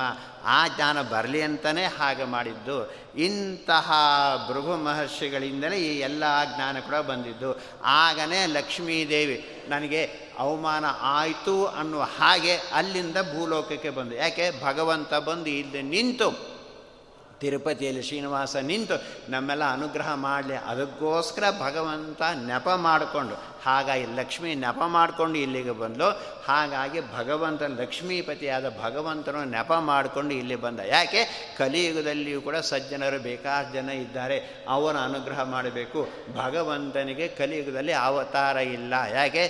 ತ್ರಿಯಗ ಹೂತಿ ಆದವನು ಭಗವಂತ, ಕೃತಯುಗ, ತ್ರೈತಾಯುಗ, ದ್ವಾಪರಯುಗ. ಕಲಿಯುಗದಲ್ಲಿ ಭಗವಂತನಿಗೆ ಅವತಾರ ಇಲ್ಲ. ಆದ್ದರಿಂದ ಈ ನೆಪ ಮಾಡಿಕೊಂಡು ಬಂದು ತಿರುಪತಿಯಲ್ಲಿ ನಿಂತಿದ್ದಾನೆ. ನಮ್ಮೆಲ್ಲರನ್ನು ಕೂಡ ಅನುಗ್ರಹಿಸ್ತೇನೆ. ಭಕ್ತರ ಅನು ಇದಕ್ಕಾಗಿ ಇಲ್ಲಿಯೂ ಕೂಡ ಬಂದು ನಿಂತಿದ್ದಾನೆ ಶ್ರೀನಿವಾಸ. ಯಾಕೆ? ಬೆಂಗಳೂರಲ್ಲಿ ಕೂಡ ತುಂಬ ಜನ ಭಕ್ತರು ಇದ್ದಾರೆ ಅವರು ಅನುಗ್ರಹಿಸಬೇಕು ಅಂಥೇಳಿ ಇಲ್ಲಿಯೂ ಕೂಡ ಬಂದಿದ್ದಾನೆ ಶ್ರೀನಿವಾಸ. ಇವೆಲ್ಲವೂ ಕೂಡ ಗೊತ್ತಾಗಿದ್ದು ಯಾರಿಂದ? ನಾರದ ಮಹರ್ಷಿಗಳಿಂದ. ಆದ್ದರಿಂದ ಭಗವಂತ ಎಲ್ಲವೂ ಕೂಡ ಇಂದಿರಾ ವಾಸ ಮೀಶಿತು, ಇಲ್ಲಿ ಇಂದಿರಾದೇವಿ ಇದ್ದಾಳೆ. ಹಾಗೆ ಅನಂತವಂತವದಿವ ಭುಜಯೋರಂತರಂಗತಂ. ಭಗವಂತ ಅನಂತಂ ಅಂತವದಿವ ಭಗವಂತನಿಗೆ ಅನಂತ ಶಬ್ದ ವಾಚನಾಗಿದ್ದಾನೆ ಭಗವಂತ ಅನಂತ ಅಂತ ಹೇಳಿದ್ರೆ ಗೊತ್ತಾ? ಭಗವಂತನಿಗೆ ದೇಶತ ಕಾಲತಶ್ಚೈವ ಗುಣಸ್ಯ ತ್ರಿಧಾತತಿ. ಸಾ ಸಮಸ್ತ ಹರೇರೇವ ನಕ್ಷನ್ನೇ ಪೂರ್ಣ ಸದ್ಗುಣಾ ಹಾಗೆ ಅಂಥೇಳಿ ಭಗವಂತ ಅನಂತ ಶಬ್ದ, ದೇಶತಃ, ಕಾಲತಃ, ಗುಣತಃ ಭಗವಂತ ಅನಂತ ಶಬ್ದ ವಾಚನಾಗಿದ್ದಾನೆ ಏನರ್ಥ? ದೇಶತಃ. ಎಲ್ಲ ದೇಶದಲ್ಲಿಯೂ ಕೂಡ ಭಗವಂತ ಇದ್ದಾನೆ. ಭಗವಂತ ಬೆಂಗಳೂರಲ್ಲಿದ್ದಾನೆ, ಮಂಗಳೂರಲ್ಲಿದ್ದಾನೆ ವಿದೇಶದಲ್ಲಿಯೂ ಕೂಡ ಭಗವಂತ ಇದ್ದಾನೆ. ಕಾಲತಃ ನಿನ್ನೆ ಇದ್ದ, ಇವತ್ತಿದ್ದಾನೆ. ನಾಳೆ ಡೌಟು ಅನ್ನುವ ಹಾಗಿಲ್ಲ. ನಾಳೆಯೂ ಕೂಡ ಭಗವಂತ ನಮ್ಮದು ಡೌಟು ನಾಳೆ ನಾವಿರ್ತೀವೋ ಇಲ್ಲ ಗೊತ್ತಿಲ್ಲ. ಆದರೆ ಭಗವಂತ ನಾಳೆ ಕೂಡ ಇದೆ ಭೂತ, ವರ್ತಮಾನ, ಭವಿಷ್ಯತ್ ಕಾಲದಲ್ಲಿಯೂ ಕೂಡ ಇರ್ತಕ್ಕಂಥ, ಗುಣತಃ ಅನಂತ ಪರಿಪೂರ್ಣನಾಗಿರ್ತಕ್ಕಂಥವನು ಭಗವಂತ. ಆದ್ದರಿಂದ ಭಗವಂತ ಅನಂತ ಶಬ್ದ ವಾಚನ ಇದ್ದ ಅಂಥೇಳಿ ಆಚಾರ್ಯರು ಗೀತಾ ತಾತ್ಪರ್ಯ ಹೇಳ್ತಕ್ಕಂತಹ ಆ ಪರಮಶ್ರುತಿಯ ಶ್ಲೋಕವನ್ನು ಆಚಾರ್ಯರು ಗೀತಾ ತಾತ್ಪರ್ಯ ಹೇಳ್ತಾ ಇದ್ದಾರೆ. ಹಾಗಾಗಿ ಭಗವಂತ ಅನಂತ ಶಬ್ದ ವಾಚನಾಗಿದ್ದಾನೆ ಅದರಿಂದ ಅನಂತಂ ಅಂತವದಿವ. ಹೀಗಾಗಿ ಭಗವಂತನ ಎದೆಯನ್ನು ಇಲ್ಲಿ ಸ್ತೋತ್ರ ಮಾಡಿದ್ದಾರೆ. ಉರಹ ಎದೆ ಸ್ತೋತ್ರ ಮಾಡಿದ್ದಾರೆ.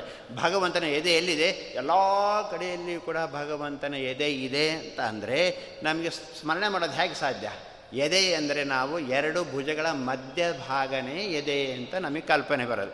ಎರಡು ಭುಜಗಳ ಮಧ್ಯದ ಭಾಗನೇ ಎದೆ. ಆದರೆ ಭಗವಂತನ ಇದೆ ಎಲ್ಲ ಕಡೆಯಲ್ಲಿಯೂ ಕೂಡ ಭಗವಂತನ ಎದೆ ಇದೆ ಅಂತಂದರೆ ನಮಗೆ ಕಲ್ಪನೆನೇ ಬರೋ ಭಗವಂತನ ಎದೆ ಎಲ್ಲಿದೆ, ಹೇಗಿದೆ ಅಂತ ಕಲ್ಪನೆಗೆ ಬರೋಕ್ಕೆ ಸಾಧ್ಯ ಇಲ್ಲ. ಆದರೆ ಭಗವಂತ ಅನಂತ ಶಬ್ದ ವಾಚನಾಗಿದ್ದಾನೆ ಆದ್ದರಿಂದ ಇಲ್ಲಿ ನಮಗೆ ಭಕ್ತರಿಗೆ ಧ್ಯಾನ ಮಾಡೋದಕ್ಕೆ ಅನುಕೂಲವಾಗಲಿ ಎಂಬತಕ್ಕಂಥ ಉದ್ದೇಶ. ಭಕ್ತಾನಾಂ ಧ್ಯಾತು ಅನುಕೂಲತ್ವ, ಅನುಕೂಲಕರತ್ವ. ಅದಕ್ಕೋಸ್ಕರ ಇಲ್ಲಿ ಆಚಾರ ವರ್ಣನೆ ಮಾಡಿದರೆ ಭಗವಂತನ ಎದೆ ಎಲ್ಲಿದೆ? ಭುಜಯೋರಂತರಂಗತಂ. ಎರಡು ಭುಜಗಳ ಮಧ್ಯದ ಭಾಗನೇ ಎದೆ ಭಾಗ. ಆದರೆ ವಸ್ತುತಃ ಅನಂತ ಎಲ್ಲ ಕಡೆಯಲ್ಲಿ ಭಗವಂತ ಇದ್ದಾನೆ. ನಮಗೆ ಕಲ್ಪನೆ ಬರಲ್ಲ. ನಮ್ಮ ಸಾಮಾನ್ಯವಾದ ಬುದ್ಧಿಗೆ ಭಗವಂತನ ಎದೆ ಹೇಗಿದೆ, ಎಲ್ಲಿದೆ ಅಂಥೇಳಿ ಗೊತ್ತಾಗಕ್ಕೆ ಸಾಧ್ಯವಿಲ್ಲ. ಆದ್ದರಿಂದಲೇ ಆಚಾರ್ಯರು ಹೇಳಿದ್ದು ಭುಜಯೋರಂತರಂಗತಂ ಎರಡು ಭುಜಗಳ ಮಧ್ಯದಲ್ಲಿರ್ತಕ್ಕಂತಹ ಭಾಗ ಎದೆ ಭಾಗ, ಅಂತಹ ಎದೆಯನ್ನು ನಾನು ಸ್ತೋತ್ರ ಮಾಡ್ತೀನಿ. ಹೇಳಿ ಅನುಕೂಲ ಮಾಡೋದಕ್ಕೋಸ್ಕರ ಧ್ಯಾನ ಮಾಡೋದಕ್ಕೆ ಅನುಕೂಲ ಆಗಲಿ ಅಂತಕ್ಕಂಥ ಉದ್ದೇಶದಿಂದಲೇ ಇಲ್ಲೇ ಆಚಾರ್ಯರು ಹೀಗೆ ಹೇಳಿದ್ದಾರೆ. ಅಂತಹ ಭುಜಯೋರಂತರಂಗತಂ ಅಂತಹ ಭಗವಂತನ ಎದೆಯನ್ನು ಸ್ತೌತಿ, ಇಲ್ಲಿ ಸ್ತೋತ್ರ ಮಾಡ್ತಾ ಇದ್ದಾರೆ. ಸ್ತೋತ್ರವನ್ನು ಮಾಡಿ ಅದೇ ರೀತಿಯಾಗಿ ಸರ್ವತ ಪಾಣಿಪಾದಂ ತತು ಸರ್ವತೋ ಶಿರತೋ ಮುಖಂ ಅಂತೇಳಿ ಗೀತಾದಲ್ಲಿ ಕೂಡ ಈ ರೀತಿ ಬರ್ತಾ ಇದೆ. ಹೀಗೆ ಭಗವಂತನ ಎದೆಯನ್ನು ಸ್ತೋತ್ರ ಮಾಡಿ ಆ ಭಗವಂತನ ಭುಜಗಳನ್ನು ಸ್ತೋತ್ರ ಮಾಡ್ತಾರೆ.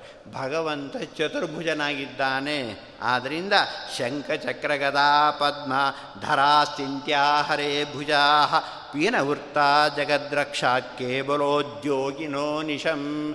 ಭಗವಂತ ಭುಜನ ವರ್ಣನೆ ಮಾಡ್ತಾ ಇದರಲ್ಲಿ ಭಗವಂತ ನಾಲ್ಕು ಕೈಗಳಿಂದ ಶಂಖ, ಚಕ್ರ, ಗದಾ, ಪದ್ಮ, ಶಂಖ, ಚಕ್ರ, ಗದಾ, ಪದ್ಮಗಳನ್ನು ಭಗವಂತ ಧಾರಣೆ ಮಾಡಿದ್ದಾನೆ. ಅಂತಹ ಇದನ್ನು ಧಾರಣೆ ಮಾಡಿಕೊಂಡಿರ್ತಕ್ಕಂತಹ ಭಗವಂತನ ಭುಜಗಳನ್ನು ಚಿಂತ್ಯಾಹ ಹರೇಹೇ ಭುಜಾಹ ಚಿಂತ್ಯಾಹ. ಹರಿಯ ಭುಜಗಳು ಹೀಗಿರ್ತಕ್ಕಂಥದ್ದು. ಭಗವಂತ ನಾಲ್ಕು ಕೈಗಳಿಂದ ಶಂಖ, ಚಕ್ರ, ಗದಗಳನ್ನು ಧಾರಣೆ ಮಾಡಿದ್ದಾನೆ. ಇಂತಹ ಭುಜವುಳ್ಳವನಾಗಿದ್ದಾನೆ ಭಗವಂತ ಅಂತ ನಾವು ಹಾಗೆ ಸ್ತೋತ್ರ ಮಾಡಬೇಕು. ಮತ್ತು ಹೇಗಿರ್ತಕ್ಕಂಥ ಪೀನ ವೃತ್ತಾಹ ದಷ್ಟಪುಷ್ಟವಾಗಿರ್ತಕ್ಕಂಥದ್ದು, ಜಗದ್ರಕ್ಷಾಹ, ಜಗತ್ತಿನ ರಕ್ಷಣೆಯನ್ನು ಯಾವಾಗಲೂ ಮಾಡ್ತಕ್ಕಂಥದ್ದು ಭಗವಂತನ ಭುಜಗಳು. ಕೇವಲೋದ್ಯೋಗಿನೋ ನಿಶಂ. ಅಂತಹ ಭಗವಂತ ಭುಜಗಳನ್ನು ಆಚಾರ್ಯರು ಇಲ್ಲಿ ಸ್ತೋತ್ರ ಮಾಡ್ತಾ ಇದ್ದಾರೆ. ಇಲ್ಲಿ ಹೇಳ್ತಾ ಇದ್ದಾರೆ, ಶಂಖ ಚಾರಣ ಧಾರಣೆ ಮಾಡಿದ್ದಾನೆ. ಭಗವಂತನ ಶಂಖ ಶಂಖ ಲಕ್ಷ್ಮೀಪತೇ ಪಾಂಚಜನ್ಯ. ಪಾಂಚಜನ್ಯ ಭಗವಂತನ ಶಂಖ. ಹಾಗಾಗಿ ಭಗವಂತನ ಶ ಪಾಂಚಜನ್ಯಂ ಋಷಿಕೇಶೋ ದೇವದತ್ತಂ ಧನಂಜಯ.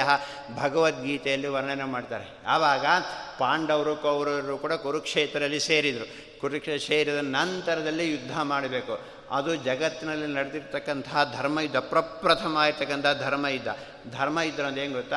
ಇಬ್ಬರೂ ಕೂಡ ಕುರುಕ್ಷೇತ್ರಕ್ಕೆ ಬರಬೇಕು. ಕುರುಕ್ಷೇತ್ರಕ್ಕೆ ಬಂದು ಇಬ್ಬರು ಎದುರಿ ನಿಂತ ಮೇಲೆ ಆ ನಂತರ ಅಲ್ಲಿಯ ಸೇನಾಧಿಪತಿ, ಇಲ್ಲಿಯ ಸೇನಾಧಿಪತಿ ಮತ್ತು ಪ್ರಮುಖರೆಲ್ಲರೂ ಕೂಡ ಶಂಖ ಊದಬೇಕು. ಶಂಖ ಊದಿದ ನಂತರದಲ್ಲೇ ಯುದ್ಧ ಪ್ರಾರಂಭ ಆಗಬೇಕು. ಹೇಗೆ ಕ್ರಿಕೆಟ್ ಮ್ಯಾಚಲ್ಲಿ ಅಂಪೈರ್ ಬಂದು ಎಸ್ ಅಂದಮೇಲೆ ಮ್ಯಾಚ್ ಹೇಗೆ ಪ್ರಾರಂಭನೋ ಹಾಗೇನೆ ಯುದ್ಧನೂ ಕೂಡ ಹಾಗೆ. ಜಗತ್ತಿನಲ್ಲಿ ಇಂಥ ಯುದ್ಧ ಎಲ್ಲೂ ಕೂಡ ನಡೆಯಲ್ಲ ಈಗೆಲ್ಲ ನಡೆಯೋದಿಲ್ಲ. ಎಲ್ಲೋ ಬಚ್ಚಿಟ್ಕೊಂಡು ಗುಂಡು ಹೊಡೆದು ಸಾಯಿಸ್ತಕ್ಕಂಥ ಯುದ್ಧ ಆದರೆ ಧರ್ಮ ಯುದ್ಧ ಹಾಗಲ್ಲ. ಇಬ್ಬರೂ ಕೂಡ ಕುರುಕ್ಷೇತ್ರಕ್ಕೆ ಬರಬೇಕು. ಇಬ್ಬರು ಕುರುಕ್ಷೇತ್ರಕ್ಕೆ ಬಂದು ಎಲ್ಲ ಸೇನಾಧಿಪತಿಗಳು, ನಾಯಕರು ಶಂಖ ಊದಿದ ನಂತರದಲ್ಲೇ ಯುದ್ಧ ಪ್ರಾರಂಭ ಆಗ್ತಕ್ಕಂಥದ್ದು. ಆದ್ದರಿಂದಲೇ ಅರ್ಜುನ ಇದನ್ನೆಲ್ಲ ನೋಡಿ ಮೋಹಿತನಾದ, ಕೊನೆಗೆ ಭಗವದ್ಗೀತೆಯನ್ನು ಕೃಷ್ಣ ಉಪದೇಶ ಮಾಡಿದ ಅಲ್ಲಿಯವರೆಗೂ ಅವರೆಲ್ಲರೂ ಕೂಡ ಸುಮ್ಮನೆ ಇದ್ದರು ಯಾಕೆ? ಶಂಖ ಯಾರು ಕೂಡ ಊದಿಲ್ಲ. ಆದ ನಂತರದಲ್ಲೇ ಯುದ್ಧ ಮಾಡಬೇಕು. ಯಾ, ನಾವೆಲ್ಲ ಮಾಡಿ ಈಗೆಲ್ಲರೂ ಮಾಡೋದು ಹೇಗೆ? ಅವರೆಲ್ಲೋ ಇದ್ದಾಗ, ಮಲಗಿದ್ದಾಗ ಬಂದು ಬಾಂಬ್ ಹಾಕೋದು ಗುಂಡು ಹೊಡೆಯೋದು ಎಲ್ಲ ಮಾಡಿದರೆ ಅಲ್ಲಿ ಮಹಾಭಾರತ ಯುದ್ಧ ಮಾತ್ರ ಹಾಗೆ ಆಗಿರ್ತಕ್ಕಂಥದ್ದು. ಅಂತಹ ಆ ಶಂಖ ಯಾವುದು ಅಂತ ಹೇಳ್ತಾರೆ ಶಂಖ ಲಕ್ಷ್ಮೀಪತೇ ಪ ಭಗವಂತನ ಶಂಖ ಪಾಂಚಜನ್ಯ ಗೋಮೋದಿಕೆ ಎಂಬತಕ್ಕಂಥದ್ದು ಭಗವಂತನ ಗದೆ. ಇಲ್ಲಿ ಆ ಶಂಖ ಶಬ್ದ, ಶಂಖ ಅಂದರೆ ಸಾಕ್ಷಾತ್ ಲಕ್ಷ್ಮೀ ಸನ್ನಿಧಾನ ಇರ್ತಕ್ಕಂಥದ್ದು. ಆದ್ದರಿಂದಲೇ ಸಾಮಾನ್ಯ ತುಂಬ ಮಕ್ಕಳು ಅಳತಾ ಇದ್ದಾಗ ತನ್ನ ತಾಯಿ ಎಲ್ಲ ಬೈತಾರೆ ಒಳ್ಳೆ ಶಂಖ ಹೊಡ್ಕೊಳ್ಬೇಡ ಅಂತ ನಾವು ಮಕ್ಕಳಿಗೆ ಬೈತಕ್ಕಂಥೆಲ್ಲ ಇದು ಮಾಡ್ತೀವಿ. ಆದರೆ ಎಂದೂ ಕೂಡ ಹಾಗೆ ಮಾಡಬಾರ್ದು. ಯಾಕೆ? ಶಂಖ ಎಂಬತಕ್ಕಂಥ ಲಕ್ಷ್ಮಿ ವಿಶೇಷವಾಗಿರ್ತಕ್ಕಂತಹ ಸನ್ನಿಧಾನ. ಆದ್ದರಿಂದಲೇ ಶಂಖದಿಂದ ಬಂದಿದ್ದೇ ತೀರ್ಥ ಅಂತ ನಾವು ಹೇಳೋದು. ಅದರಿಂದ ಮಾಡಿದ್ರೆ ಅದು ತೀರ್ಥ ಅನಿಸ್ಕೊಳ್ಳೋದು. ಆದ್ದರಿಂದ ಶಂಖಕ್ಕೆ ಅಭಿಮಾನಿ ದೇವತೆ ಲಕ್ಷ್ಮೀ ದೇವಿ. ಹಾಗಾಗಿ ಅದಕ್ಕೋಸ್ಕರ ಹೇಳ್ತಾರೆ, ಶ್ಯಾಮ್ ಶಾಮ್ಯತೆ ಅಲಕ್ಷ್ಮೀ ಮಿತು ಶಂಖ. ಶಂಖಕ್ಕೆ ಯಾಕೆ ಆ ಹೆಸರು ಬಂತು? ಅಂತ ಹೇಳಿದ್ರೆ, ಶಂ ಜನ ಜನಯತಿ ಶಂಖ ಶಂ ಅಂದರೆ ಸುಖ ಅಂತ ಏಕಾರ್ಥ ಕೋಶಲ್ಲಿ ಹೇಳ್ತಾರೆ. ಆದ್ದರಿಂದ ನಾವು ಲಕ್ಷ್ಮೀದೇವಿಯನ್ನು ಸ್ತೋತ್ರ ಮಾಡಿದ್ರೆ ನಮಗೆ ಸುಖವನ್ನು ನೆಮ್ಮದಿಯನ್ನು ಕೊಡ್ತಕ್ಕಂಥವಳು ಲಕ್ಷ್ಮೀದೇವಿ. ಆದ್ದರಿಂದ ಶಂ ಖನಯತಿ ಜನಯತಿ ಇತಿ ಶಂಖ ಅಂತ ಇನ್ನೊಂದು ಅರ್ಥವನ್ನು ಹೇಳಿದರೆ ಶಾಮ್ಯತೆ ಅಲಕ್ಷ್ಮಿ. ನಾವು ಶಂಖವನ್ನು ಪೂಜೆ ಮಾಡಿದರೆ ಅಥವಾ ಅಂತರ್ಯಾಮದ ಲಕ್ಷ್ಮೀದೇವಿಯನ್ನು ನಾವು ಪೂಜೆ ಮಾಡಿದರೆ, ಅಲಕ್ಷ್ಮೀಂ ಶಮಯತೆ, ಅಲಕ್ಷ್ಮಿಯನ್ನು ದಾರಿದ್ರ್ಯವನ್ನು ಕೂಡ ಪರಿಹಾರ ಮಾಡ್ತಕ್ಕಂಥಳು ಲಕ್ಷ್ಮೀದೇವಿ. ಅಂತಹ ಶ್ರೇಷ್ಠವಾಗಿರ್ತಕ್ಕಂಥದ್ದು ಶಂಖ, ಅಂತಹ ಶಂಖವನ್ನು ಭಗವಂತ ಧಾರಣೆ ಮಾಡಿದ್ದಾನೆ. ಹಾಗೆ ಚಕ್ರನೂ ಅಷ್ಟೇ, ಚಕ್ರ ಶತ್ರುಗಳನ್ನು ನಾಶ ಮಾಡ್ತಕ್ಕಂಥದ್ದು ಚಕ್ರ, ಹಾಗೆ ಒಬ್ಬೊಬ್ಬದಕ್ಕೆ ಒಬ್ಬೊಬ್ಬರು ಅಭಿಮಾನಿ ದೇವತೆಗಳು ಕೂಡ ಇದ್ದಾರೆ ಅಂತ ಹೇಳಿ ಪದ್ಯ ಮಾಡಿದರೆ ಹೇಳ್ತಾರೆ, ದುರ್ಗಾ ಚಕ್ರಾದಿದೇವಿ ದುರ್ಗಾದೇವಿ ಚಕ್ರಕ್ಕೆ ಅಭಿಮಾನಿ ದೇವತೆ, ಶ್ರೀಹಿ ಶಂಖಾದಿ ದೇವತಾ ಶಂಗ ಶ್ರೀ ಅಂದರೆ ಲಕ್ಷ್ಮೀದೇವಿ ಲಕ್ಷ್ಮೀದೇವಿ ಶಂಖಕ್ಕೆ ಅಭಿಮಾನಿ ದೇವತೆ, ವಾಯು ಗದಾದಿ ದೇವ, ವಾಯುದೇವರು ಗದೆಗೆ ಅಭಿಮಾನಿ ದೇವರು ಭೂಮಿ ಪದ್ಮಾಭಿಮಾನಿನಿ ಭೂಮಿ ದೇವಿ ಪದ್ಮಕ ಅಭಿಮಾನಿ ದೇವತೆ, ಅಂತಹ ದುರ್ಗೈವ ಖಡ್ಗದೇವಿ ಚ ಹಾಗೆ ಅಂತೇಳಿ ಆದ್ದರಿಂದ ಇಂತಹ ಶ್ರೇಷ್ಠವಾಗಿರ್ತಕ್ಕಂತಹ ಶಂಖ, ಚಕ್ರ, ಗದಾ ಪದ್ಮಗಳನ್ನು ಭಗವಂತ ಧಾರಣೆ ಮಾಡಿದ್ದಾನೆ. ಅಂತಹ ಭಗವಂತನ ಇಲ್ಲಿ ಅನಿಶಂ ಎಂಬತಕ್ಕಂತಹ ಶಬ್ದವನ್ನು ಹೇಳಿದರೆ ಪೇನ ವೃತ್ತ ಜಗದ್ರಕ್ಷ ಕೇವಲೋದ್ಯೋಗಿನೋ ನಿಶಂ ಅನಿಶಂ ಭಗವಂತ ಯಾವಾಗಲೂ ಕೂಡ ನಮ್ಮನ್ನು ರಕ್ಷಣೆ ಮಾಡ್ತಾನೆ. ಈ ಭುಜಗಳ ಸಹಾಯದಿಂದ ಭಗವಂತ ಶಂಖಚಕ್ರಗಳನ್ನು ಯಾವಾಗಲೂ ಅನಿ, ಧಾರಣೆ ಮಾಡ್ತಾನೆ. ದಾನಿಶಂ ಎಂಬತಕ್ಕಂಥ ಶಬ್ದ ಎಲ್ಲ ಕಡೆಯಲ್ಲಿ ಕೂಡ ಅನ್ವಯ ಮಾಡಿಕೊಳ್ಬೇಕು ಅಂತ ಹೇಳ್ತಾ ಇದ್ದಾರೆ. ಏನರ್ಥ? ಭಗವಂತ ಶಂಖಚಕ್ರಗಳನ್ನು ಯಾವಾಗಲೂ ಧಾರಣೆ ಮಾಡ್ಕೊಂಡು ಸ್ಟೇಜ್ಗೆ ಹೋಗಿ ನಾಟಕ ಮಾಡೋರು ಸ್ಟೇಜ್ಗೆ ಹೋಗಬೇಕಾದ್ರೆ ಗದೆ ಮಾತ್ರ ಹಿಡ್ಕೊಂಡು ಹೋಗ್ತಾರೆ. ಆಮೇಲೆ ಆ ಗಡೆ ಆ ಕಡೆ ಬಿಸಾಕಿರ್ತಾರೆ. ಆದರೆ ಭಗವಂತ ಹಾಗಲ್ಲ. ಯಾವಾಗಲೂ ಕೂಡ ಶಂಖ, ಚಕ್ರ ಗದಗಳನ್ನು ಧಾರಣೆ ಮಾಡಿರ್ತಕ್ಕಂಥವನು ಭಗವಂತ. ಮತ್ತು ಅಷ್ಟೇ ಅಲ್ಲಿ ಹೇಳ್ತಾ ಇದ್ದಾರೆ. ಅನಿಶಂ ಧಾರಿಣಾ ಪೀನ ವೃತ್ತಾಹ. ಭಗವಂತನ ಭುಜಗಳು ಹೇಗೆ ದಷ್ಟಪುಷ್ಟವಾಗಿರ್ತಕ್ಕಂಥದ್ದು. ನಾವು ವಯಸ್ಸಿದ್ದಾಗ ಸ್ವಲ್ಪ ಶಕ್ತಿ ನಮ್ಮಲ್ಲಿ ಇರ್ಬೋದು. ವಯಸ್ಸಾಯಿತು ಅಂದಮೇಲೆ ನಮ್ಗೆ ಹೇಳೋಕ್ಕಾಗಲ್ಲ, ಇನ್ನೊಬ್ರು ಎಬ್ಬಿಸ್ಬೇಕು ಕೂಡೋಕ್ಕಾಗಲ್ಲ. ಹಾಗೆ ಇರ್ತಕ್ಕಂಥದ್ದು ನಮ್ಮ ಅವಸ್ಥೆ. ಆದರೆ ಭಗವಂತನ ಹಾಗಲ್ಲ. ಯಾವಾಗಲೂ ಕೂಡ ಭಗವಂತನ ಭುಜಗಳು ಪೀನ ವೃತ್ತಾಹ ದಷ್ಟಪುಷ್ಟವಾಗಿರ್ತಕ್ಕಂಥದ್ದು. ಅನಿಶಂ, ಆದ್ದರಿಂದಲೇ ಭಗವಂತ ಅನಿಶಂ. ಯಾವಾಗಲೂ ಕೂಡ ಜಗದ್ಯೋಗಿನ, ಜಗತ್ತನ್ನು ರಕ್ಷಣೆ ಮಾಡ, ಮಾಡ್ತಾ ಇದ್ದಾನೆ. ಅವನು ಇಷ್ಟು ದಿವಸ ಮಾಡೇ ಆಯ್ತದೆ. ಯಾಕಂದರೆ ಒಂದು ವಾರ ನಾವೇನೋ ಕೆಲಸ ಮಾಡಿದ್ರೆ ಸಂಡೇ ರೆಸ್ಟ್ ಬೇಕು ಅಂತ ಅನ್ನತಕ್ಕಂಥವ್ರು ನಾವು. ಭಗವಂತ ಎಷ್ಟು ಸಾವಿರಾರು ಕೋಟಿ ಕೋಟಿ ಅನಂತ ಕಾಲದಿಂದಲೂ ಕೂಡ ಭಗವಂತ ರಕ್ಷಣೆ ಮಾಡ್ತಾನೆ ನನಗೊಂದು ಎರಡು ನಿಮಿಷ ರೆಸ್ಟ್ ಬೇಕು ಅಂಥೇಳಿ ವಾಯುದೇವರು ಭಗವಂತ ಏನಾದರೂ ತೀರ್ಮಾನ ಮಾಡಿದ್ರೆ ನಾವು ಪರ್ಮನೆಂಟ್ ರೆಸ್ಟ್ ತಗೊಳ್ಬೇಕಾಗತ್ತೆ. ಆದರೆ ಹೇಳ್ತಾ ಇದ್ದಾರೆ, ಅನೀಶಂ ಭಗವಂತ ಯಾವಾಗಲೂ ರಕ್ಷಣೆ ಮಾಡ್ತಕ್ಕಂಥವನು. ಒಳಗಡೆ ಇದ್ದು ನಮ್ಮನ್ನು ನಿಯಮನ ಮಾಡಿ ರಕ್ಷಣೆ ಮಾಡ್ತಕ್ಕಂಥವನು.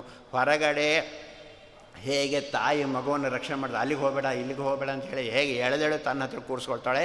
ಹಾಗೆ ಅಲ್ಲ ಭಗವಂತ, ಒಳಗಡೆ ಇದ್ದೂ ಕೂಡ ನಮ್ಮನ್ನು ನಿಯಮನ ಮಾಡ್ತಾನೆ, ಹೊರಗಡೆಯಿಂದಲೂ ಕೂಡ ನಿಯಮನ ಮಾಡ್ತಕ್ಕಂಥವನು ಭಗವಂತ. ಎಲ್ಲಿ ನಮ್ಗೆ ಇದು ಮಾಡಲ್ಲ, ಗೊತ್ತಾಗ್ತಾ ಇಲ್ಲಲ್ಲ? ನಮ್ಮನ್ನು ರಕ್ಷಿಸಬೇಕು ಅಂತ ಏನೋ ಭಗವಂತ ಇದ್ದಾಗ ಹೇಗೆ, ನ ನ ಪಶುಪಾಲವತು ರಕ್ಷಂತೆ ನ ಪಶುಪಾಲವತು ಅಂತ. ಹೇಗೆ ದನಗಳನ್ನು, ದನ ಕಾಯೋನು ಕೋಲ್ ಹಿಡಿದು ಅಲ್ಲಿಗೆ ಹೋಗಬೇಡ, ಇಲ್ಲಿಗೆ ಹೋಗ್ಬೇಡ ಅಂತ ಹೇಗೆ ದನಗಳನ್ನು ರಕ್ಷಣೆ ಮಾಡ್ತಾನೋ, ಹಾಗೆ ಭಗವಂತ ನಮ್ಮನ್ನು ರಕ್ಷಣೆ ಮಾಡಲ್ಲ. ಬುದ್ಧಿಯಾಯೋಜಯಂತಿ ತಮ್ ಅಂದರೆ ನಮಗೆ ಅಂಥ ಬುದ್ಧಿ ಕೊಡ್ತಾನಂತೆ ಭಗವಂತ ಇವನನ್ನು ರಕ್ಷಿಸಬೇಕು ಅಂತ ತೀರ್ಮಾನ ಮಾಡಿದರೆ ಭಗವಂತ ನಮಗೆ ಆ ಬುದ್ಧಿಯನ್ನು ಕೊಡ್ತಾನೆ. ಇವತ್ತು ಎಲ್ಲಿಗೋ ಹೋಗಬೇಕಂತ ಹೊರಟಿರ್ತೀವಿ. ಅದು ಹೋಗಿ ಅಲ್ಲಿ ಆಕ್ಸಿಡೆಂಟ್ ಆಗಿ ನಿಶ್ಚಯ ಆಗಿರುತ್ತೆ. ಭಗವಂತನಿಗೆ ನಮ್ಮನ್ನು ರಕ್ಷಿಸಬೇಕು ಅಂತ ಅನಿಸಿದಾಗ ನಮಗೆ ಅಂತ ಬುದ್ಧಿ, ಯಾಕೋ ಇವತ್ತು ಬೇಡ ಅನಿಸ್ತದೆ, ನಾಳೆ ಹೋಗ್ತೀನಿ ಅಂತ ಅಥವಾ ಬೇರೆ ಯಾರೊಬ್ಬರು ಅದೇ ಟೈಮಿಗೆ ಬಂದು ಮಾತಾಡ್ತಾ ಕೂತ್ಕೊಳ್ತಾರೆ. ಹಾಗಾಗಿ ಆ ಬಸ್ಸು ಟ್ರೈನು ಮಿಸ್ ಆಗುತ್ತೆ. ಅದು ಆಕ್ಸಿಡೆಂಟ್ ಆಗಬೇಕಾಗಿರುತ್ತೆ. ನಮ್ಮನ್ನು ಭಗವಂತ ಹೀಗೆ ರಕ್ಷಣೆ ಮಾಡ್ತಾರೆ. ಹಾಗೆ ಬುದ್ಧಿಯಿಂದಲೇ ನಮ್ಮನ್ನು ಯೋಚಿಸ್ತಾನೆ ಭಗವಂತ. ಅಂತಹ ಸಾಮರ್ಥ್ಯ ಇರ್ತಕ್ಕಂಥವನು, ಅಂತಹ ಭಗವಂತ ಜಗತ್ತನ್ನು ಯಾವಾಗಲೂ ರಕ್ಷಣೆ ಮಾಡ್ತಕ್ಕಂಥವಳು. ಇಷ್ಟೆಲ್ಲ ಮಾಡಿರ್ತಕ್ಕಂತಹ ಭಗವಂತನನ್ನು ನಾವು ಕೂಡ ಅನಿಶಂ ಚಿಂತ್ಯಾಹ.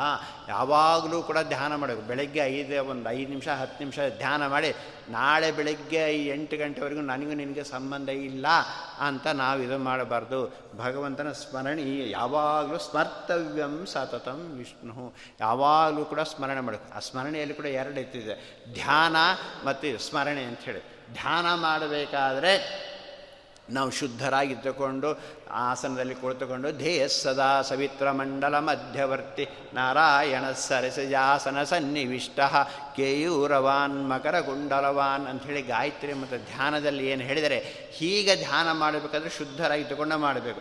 ಭಗವಂತ ಸ್ಮರಣೆ ಮಾತ್ರ ಯಾವಾಗ ಬೇಕಾದರೂ ಸ್ಮರಣೆ ಮಾಡ್ಬೋದು ನಾವು. ಬಸ್ಸನ್ನು ಹೋಗ್ತಾ ಇರ್ತೀವಿ, ದೇವರ ಸ್ಮರಣೆ ಮಾಡ್ಬೋದು. ಮಲಗಿರ್ತೀವಿ, ನಿದ್ದೆ ಬರಲ್ಲ. ಸುಮ್ಮನೆ ಏನೋ ಯೋಚನೆ ಮಾಡೋಕ್ಕಿಂತ ಬದಲು ದೇವರ ಸ್ಮರಣೆ ಮಾಡ್ತಾ ಇರ್ಬೋದು. ಯಾಕೆ? ಯಾವಾಗಲೂ ನಮ್ಮನ್ನು ಭಗವಂತ ರಕ್ಷಣೆ ಮಾಡ್ತಾ ಇದ್ದಾನೆ. ಅಂತಹ ಏನೋ ಸಣ್ಣ ಸಹಾಯ ಮಾಡೋದಕ್ಕೆ ಥ್ಯಾಂಕ್ಸ್ ಅಂತ ನಾವು ಹೇಳ್ತೀವಿ.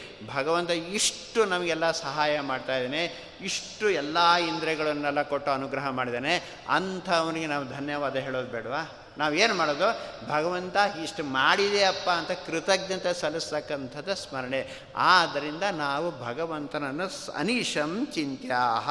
ಯಾವಾಗಲೂ ಕೂಡ ನಾವು ಆಲೋಚನೆ ಮಾಡಬೇಕು. ಅಂಥೇಳಿ ಇಲ್ಲಿ ಜಗದ್ರಕ್ಷಾಹ. ಜಗದ್ರಕ್ಷಾಹ ಭಗವಂತ ಯಾವಾಗಲೂ ಕೂಡ ಇಂತಹ ಜಗತ್ತನ್ನು ರಕ್ಷಣೆ ಮಾಡ್ತಾನೆ. ಇನ್ನೊಂದು ಅರ್ಥವನ್ನು ಹೇಳ್ತಾರೆ. ಜಗದಿತಿ ವಾಯು ಜಗತ್ ಶಬ್ದಕ್ಕೆ ವಾಯು ಅಂತ ಅರ್ಥ. ವಾಯುದೇವರನ್ನು ಯಾವಾಗಲೂ ಭಗವಂತ ರಕ್ಷಣೆ ಮಾಡ್ತಾನೆ. ಯಾಕೆ? ವಾಯುದೇವರು ಪರಶುಕ್ಲ ತ್ರಯಲ್ಲಿ ಸೇರಿರ್ತಕ್ಕಂಥವ್ರು. ಯಾವಾಗಲೂ ಕೂಡ ಭಗವಂತನನ್ನು ವಿಶೇಷವಾಗಿ ಎಲ್ಲ ನೀವು ರಾಮಾಯಣ ಮಹಾಭಾರತಾದಿಗಳನ್ನು ನೋಡಿದಾಗ ಗೊತ್ತಾಗುತ್ತೆ. ಬೇರೆ ಎಲ್ಲ ದೇವತೆಗಳೂ ಕೂಡ ಅವತಾರ ಮಾಡಿದಾಗ ಒಂದು ಅವತಾರದಲ್ಲಿ, ಅಂದರೆ ರಾಮಾವತಾರದಲ್ಲಿ ದೇವತೆಗಳೆಲ್ಲ ಅವತಾರ ಮಾಡಿ ವಿಶೇಷವಾಗಿ ಏನೋ ಸೇವೆ ಮಾಡಿದ್ರೆ ಮುಂದಿನ ಅವತಾರದಲ್ಲಿ ಸ್ವಲ್ಪ ವಿರೋಧ ಮಾಡ್ತಾರೆ ಹಾಗಾಗಿ ಪೂರ್ಣವಾಗಿರ್ತಕ್ಕಂತಹ ಸೇವೆ ಮಾಡಲ್ಲ. ಲಕ್ಷ್ಮಣನಾಗಿ ಅವತಾರ ಮಾಡಿದ ಶೇಷದೇವರು. ಎಷ್ಟು ಚೆನ್ನಾಗಿ ರಾಮಾವತಾರದಲ್ಲಿ ರಾಮದೇವರ ಸೇವೆ ಮಾಡಿದರು ಅಂತ ಹೇಳಿದರೆ ನೂಪುರುತ್ತೇವ ಜಾನಾಮಿ ನಿತ್ಯಂ ಪಾದಾಭಿವಂದನಾತ್. ರಾವಣ ಸೀತೆಯನ್ನು ಅಪರಿಸ್ಕೊಂಡು ಹೋಗಬೇಕಾದ್ರೆ ಸೀತಾದೇವಿ ಎಲ್ಲ ಆಭರಣಗಳನ್ನು ತೆಗೆದು ಕೆಳಗೆ ಹಾಕಿದ್ಲು. ಆಗ ಅದೆಲ್ಲ ಕೂಡ ನೋಡಿ ಇದು ಮಾಡಿ ಕೊನೆಗೆ ರಾಮ ಮತ್ತು ಲಕ್ಷ್ಮಣ ಬರಬೇಕಾದ್ರೆ ತೋರಿಸಿದ್ರು ಸೀತೆ ನೋಡಿ ಅಂತ ಸೀತೆ ಹೌದು ನೋಡಿ, ರಾಮ ಹೌದು, ಇದು ಸೀತೆ ಇದೆ ಆ ನಂತರ ಲಕ್ಷ್ಮಣನಿಗೆ ತೋರಿಸಿದ್ರಂತೆ. ಆಗ ಲಕ್ಷ್ಮಣ ಹೇಳಿರ್ತಕ್ಕಂಥ ಮಾತು ನೂಪುರಿತ್ತೇವೆ ಜಾನಾಮಿ, ನಿತ್ಯಂ ಪಾದಾಭಿವಂದನಾಥ್ ಬೇರೆ ಆಭರಣಗಳು, ಹಾರ, ಇದ್ರದ್ದು ನಂಗೆ ಗೊತ್ತಿಲ್ಲ. ಕಾಲ್ಗೆಜ್ಜೆ ಮಾತ್ರ ಇದು ಸೀತಾ ಮಾತೆದೆ. ಯಾಕೆ? ನಿತ್ಯಂ ಪಾದಾಭಿವಂದನಾತ್ ನಿತ್ಯವೂ ಕೂಡ ನಾನು ನಮಸ್ಕಾರ ಮಾಡ್ತಾ ಇದ್ದೆ. ನಮಸ್ಕಾರ ಮಾಡಬೇಕಾದ್ರೆ ಕಾಲ್ಗೆಜ್ಜೆಯನ್ನು ನಾನು ಅಬ್ಸರ್ವ್ ಮಾಡ್ತಾ ಇದ್ದೆ. ಇದನ್ನು ಮಾತ್ರ ಕಾಲ್ಗೆಜ್ಜೆ ಖಂಡಿತ ಸೀತಾ ಮಾತಿದೆ. ಮೇಲೆಜ್ಜೆಲ್ಲ ಅದು ನಂಗೆ ಅಷ್ಟು ಗೊತ್ತಿಲ್ಲ. ಹಾಗಾದರೆ ಸೀತಾ ಮಾತೆ ತಲೆ ಎತ್ತು ನೋಡೇ ಇಲ್ವಾ ಅನ್ನೋ? ನೋಡಿರ್ತಾನೆ. ಆದರೆ ಅಷ್ಟು ಲಕ್ಷ್ಯ ಇರಲ್ಲ ಅಲ್ಲಿ. ಯಾಕೆ? ನಾವು ಅದಕ್ಕೆ ಫಂಕ್ಷನ್ಗೆ ಮದುವೆಗೆ ಹೋಗಿರ್ತೀವಿ. ಮನೆಯವ್ರು ಬಂದಿರಲ್ಲ, ನಾವು ಮಾತ್ರ ಹೋಗಿರ್ತೀವಿ. ಮದುವೆ ಎಲ್ಲ ಚೆನ್ನಾಗಾಯ್ತು ಖುಷಿ ಆಯಿತು ಊಟ ಮಾಡ್ಕೊಂಡು ಎಲ್ಲ ಬರ್ತೀವಿ. ಮನೆಯವ್ರು ಬಂದ ತಕ್ಷಣ ಚೆನ್ನಾಗಾಯ್ತಾ? ಚೆನ್ನಾಗಾಯ್ತು. ಏನೇನು ಆಭರಣ ಹಾಕೊಂಡು, ಏನೇನು ಬಂಗಾರ ಏನೇನು ಹಾಕಿದ್ರು, ಏನು ನೆಕ್ಲೆಸು ಅದ್ರ ಬಗ್ಗೆ ಕೇಳಿದಾಗ ಅದನ್ನು ನಾನು ನೋಡಿಲ್ಲ. ಯಾಕೆ? ನಮ್ಗೆ ಆ ಲಕ್ಷ್ಯ ಅಲ್ಲಿ ಇರೋದೇ ಇಲ್ಲ. ನಮ್ಮ ಲಕ್ಷ್ಯ ಸುಮ್ಮನೆ ಮದುವೆ ಹಾಗೆ ಊಟ ಏನಾಯಿತು ಇದನ್ನು ನೋಡ್ಕೊಂಡು ಬರ್ತೀವಿ. ಹಾಗೇ ಅಲ್ಲಿನೆಲ್ಲ ನೋಡಿದ್ರೂ ಕೂಡ ಹೇಗೆ ನಮಗೆ ಲಕ್ಷ್ಯ ಇರಲ್ಲೋ ಅದೇ ರೀತಿಯಾಗಿ ಲಕ್ಷ್ಮಣ ಸೀತಾಮಾತೆಯನ್ನು ನೋಡಿ ಮಾತನಾಡಿಸಿದ್ರೂ ಕೂಡ ಅಲ್ಲಿ ಲಕ್ಷ್ಯ ಇಲ್ಲ.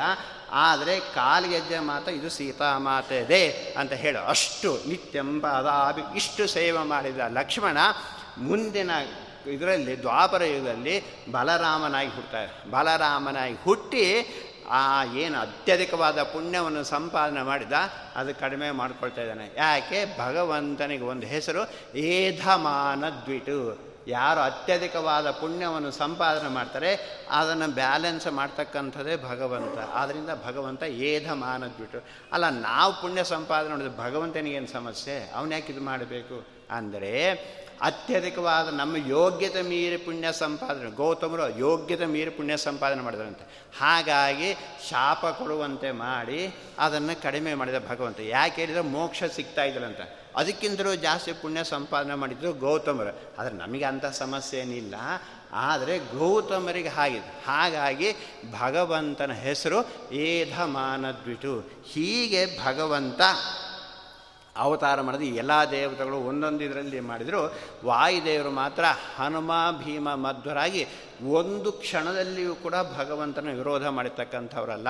ನಾವು ರಾಮಾಯಣ, ಮಹಾಭಾರತವನ್ನು ನೋಡಿದಾಗ, ಒಂದೊಂದು ಕಥೆ ನೋಡಿದಾಗ ಕೂಡ ಇದು ನಮ್ಮ ಅನುಭವಕ್ಕೆ ಬರುತ್ತೆ. ಹೀಗೆ ಭಗವಂತನ ಸೇವೆಯನ್ನು ಮಾಡಿರ್ತಕ್ಕಂಥವ್ರು ವಾಯುದೇವರು. ಆದರೆ ಯಾವಾಗಲೂ ವನಪರ್ವದಲ್ಲಿ ನಾವು ಬೇಕಾದ ಒಂದು ಕಥೆಯನ್ನು ನೋಡ್ಬೋದು ಅಲ್ಲಿ ಧರ್ಮರಾಜನಿಗೆ ನೀರು ಕುಡಿಬೇಕು. ಆ ಒಂದು ಬೇಟೆ ಆಡ್ತಾ ಆಡ್ತಾ ಅವರೆಲ್ಲ ಹೋಗ್ತಾರೆ. ಕೊನೆಗೆ ಪ್ರಾಣಿ ಸಿಗಲ್ಲ, ಆಯಾಸ ಆಗುತ್ತೆ ಬಲ ಇವರಿಗೆ ಧರ್ಮರಾಜನಿಗೆ.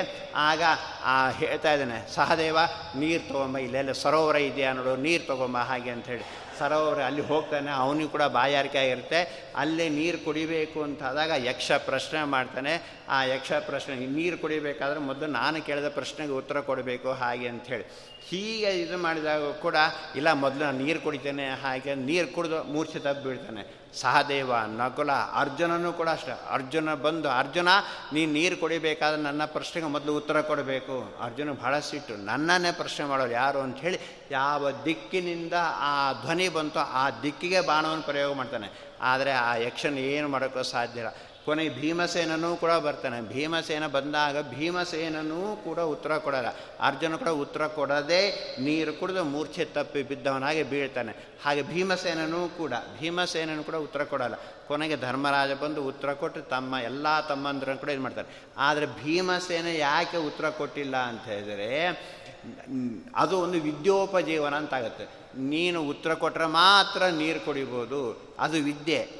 ಹಾಗಾಗಿ ವಿದ್ಯೆಯನ್ನು ಎಂದೂ ಕೂಡ ನಾವು ಉಚಿತವಾಗಿ ಕೊಡಬೇಕು ಹೊರತು ಎಂದೂ ಕೂಡ ನನಗೆ ಗೊತ್ತಿಲ್ಲ ಹೇಳುವಂಥ ಒಂದು ವೇಳೆ ಏನಾದರೂ ಯಕ್ಷ ಕೇಳಿದರೆ ಭೀಮಸೇನ ದೇವರು ಹೇಳ್ತಾಯಿದ್ರು ಆದರೆ ಅದಕ್ಕೂ ಒಂದು ನಿನಗೆ ಅನುಕೂಲ, ನೀರು ಕೊಡಬೇಕು ಅಂತ ನನ್ನ ಪ್ರಶ್ನೆಗೆ ಉತ್ತರ ಕೊಡಬೇಕು ಅಂತ ಹೇಳಿದ್ದರಿಂದ ಅದು ವಿದ್ಯೋಪಜೀವನ, ಬ್ರಾಹ್ಮಣರಿಗೆ ವಿದ್ಯೋ ವಿದ್ಯೋಪಜೀವನ ಕೂಡ್ದು ಅಂತ ಹೇಳಿ. ನಿಮ್ಗೆ ವಾಯಿಸುತ್ತೆ ಹೇಳ್ಕೊಡ್ತೇನೆ, ಒಂದು ಐನೂರು ರೂಪಾಯಿ ಕೊಡಬೇಕು ಅಂತ ನಾವು ವಿದ್ಯೆಯನ್ನು ಮಾರ್ಕೊಂಡ್ರೆ ಖಂಡಿತವಾಗಿ ಕೂಡ ಒಳ್ಳೆಯದಾಗಲ್ಲ ಅದು ವಿದ್ಯೋಪಜೀವನ, ಇದು ಕೂಡುದು. ಹಾಗೆ ಹಾಗಾಗಿ ಭೀಮಸೇನ್ ದೇವರು ಅದು ಮಾಡಿಲ್ಲ. ಹೀಗೆ ಇದನ್ನೆಲ್ಲವನ್ನು ಕೂಡ ನೋಡಿದೆ. ಆಗ ಗೊತ್ತಾಗ್ತಾ ಇದೆ. ವಾಯುದೇವರು ಎಲ್ಲ ಭೀಮನ ಇದ್ದಾಗ, ಮಧ್ವರ ಇದ್ದಾಗ ಹನುಮಂತನಾಗಿದ್ದಾಗಲೂ ಕೂಡ ಇದು ಮಾಡಿದ. ಆದ್ದರಿಂದಲೇ ವಿದ್ಯು ಪರಶುಕ್ಲ ಅಂತಹ ವಾಯುದೇವರನ್ನು ರಕ್ಷಣೆ ಮಾಡೋದರಲ್ಲಿ ವಿಶೇಷವಾಗಿರ್ತಕ್ಕಂತಹ ಇಚ್ಛೆ ಭಗವಂತ ಆದ್ದರಿಂದ ಜಗದ್ರಕ್ಷಾ ಜಗತ್ ಅಂದರೆ ವಾಯುದೇವರು. ಅಂತಹ ವಾಯುದೇವರನ್ನು ಭಗವಂತ ರಕ್ಷಣೆ ಮಾಡ್ತಾನೆ.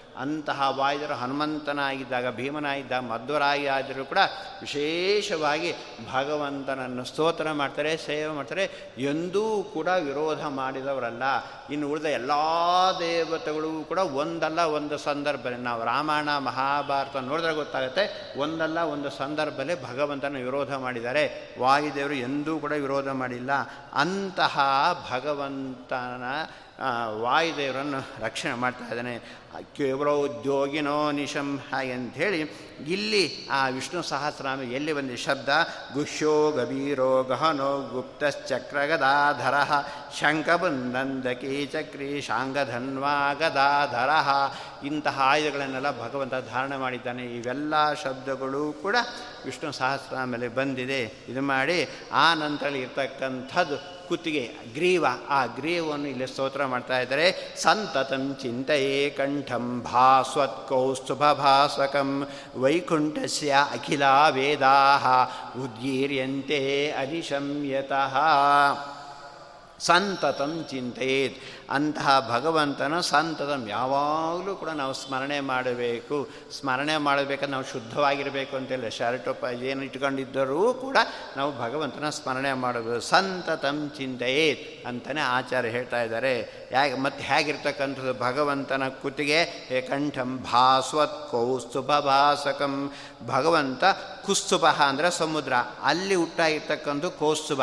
ಅಂತಹ ಕೌಸ್ತುಭ ಮಣಿಯನ್ನು ಭಗವಂತ ಧಾರಣೆ ಮಾಡಿದ್ದಾನೆ. ಸಮುದ್ರ ಮಥನ ಆದಾಗ ಸಿಕ್ಕಿರ್ತಕ್ಕಂಥ ಶ್ರೇಷ್ಠವಾಗಿರ್ತಕ್ಕಂತಹ ಒಂದು ಕೌಸ್ತುಭ ಮಣಿ, ಆ ಮಣಿಯನ್ನು ಭಗವಂತ ಧಾರಣೆ ಮಾಡಿದ್ದಾನೆ. ಆ ಒಂದು ಅರ್ಥವನ್ನು ಹೇಳಿ, ಇನ್ನೊಂದು ಅರ್ಥವನ್ನು ಹೇಳಿದರೆ ಕೋ ಭಾಸ, ಕೋಸ್ತುಭಭಾಸಕಂ ಭಾಸಕಂ ಕೋಸ್ತು ಶಬ್ದಕ್ಕೆ ಒಂದು ಮಣಿ ಅಂತ ಒಂದು ಅರ್ಥ, ಇನ್ನೊಂದು ಬ್ರಹ್ಮದೇವರು ಅಂತ ಒಂದು ಅರ್ಥ. ಅಂತಹ ಬ್ರಹ್ಮದೇವರಿಗೂ ಕೂಡ ಭಗವಂತ ಜ್ಞಾನೋಪದೇಶವನ್ನು ಮಾಡಿದ್ದಾನೆ. ತ್ವತ್ಕಣ್, ತ್ವತ್ಕಂಠಗೋ ಕೋಸ್ತು ಭಾಸಧಾತ ಅಂಥೇಳಿ ಭಾಗವತಲ್ಲಿ ಬರ್ತಾ ಇದೆ. ಅಂದರೆ ಅರ್ಥ, ಆ ಭಗವಂತ ಆ ಬ್ರಹ್ಮದೇವರಿಗೂ ಕೂಡ ತನ್ನ ಕುತಿಯಿಂದ ಉಪದೇಶವನ್ನೆಲ್ಲ ಮಾಡಿ ಅನುಗ್ರಹ ಮಾಡಿದ್ದಾನೆ ಭಗವಂತ. ಭಾಸ್ವತ್ ಕೌಸ್ತುಭ ಅಂತಹ ಭಗವಂತನ ಕುತ್ತಿಗೆ ಕೌಸ್ತುಭ ಮಣಿಯಿಂದ ಶೋಭಿತವಾಗಿದೆ. ಅಂತಹ ಕುತ್ತಿಗೆಯಿಂದಲೇ ಭಗವಂತ ಬ್ರಹ್ಮದೇವರಿಗೆ ಉಪದೇಶವನ್ನು ಮಾಡಿದ್ದಾನೆ. ಅಂತಹ ಭಗವಂತನ ಕುತಿಯಿಂದಲೇ ವೈಕುಂಠಸ್ಯ ಅಖಿಲಾ ವೇದಾ ಉದ್ಗೀರ್ಯಂತೆ ಅನಿಶಮ್ಯತಃ. ಭಗವಂತನ ಕುತ್ತಿಗೆಯಿಂದ ಅಖಿಲಾಹ ವೇದ ಎಲ್ಲ ವೇದಗಳು ಕೂಡ ನಿರರ್ಗಳವಾಗಿ ಪ್ರಯತ್ನವಿಲ್ಲದೆ ಬರ್ತಾ ಇರುತ್ತಂತೆ. ನಾವೇನೋ ಹೇಳಬೇಕಾದ್ರೆ ನಾವು ಪ್ರಯತ್ನಪಟ್ಟು ಕಲ್ತು ಇಂದ ಹೇಳಬೇಕು.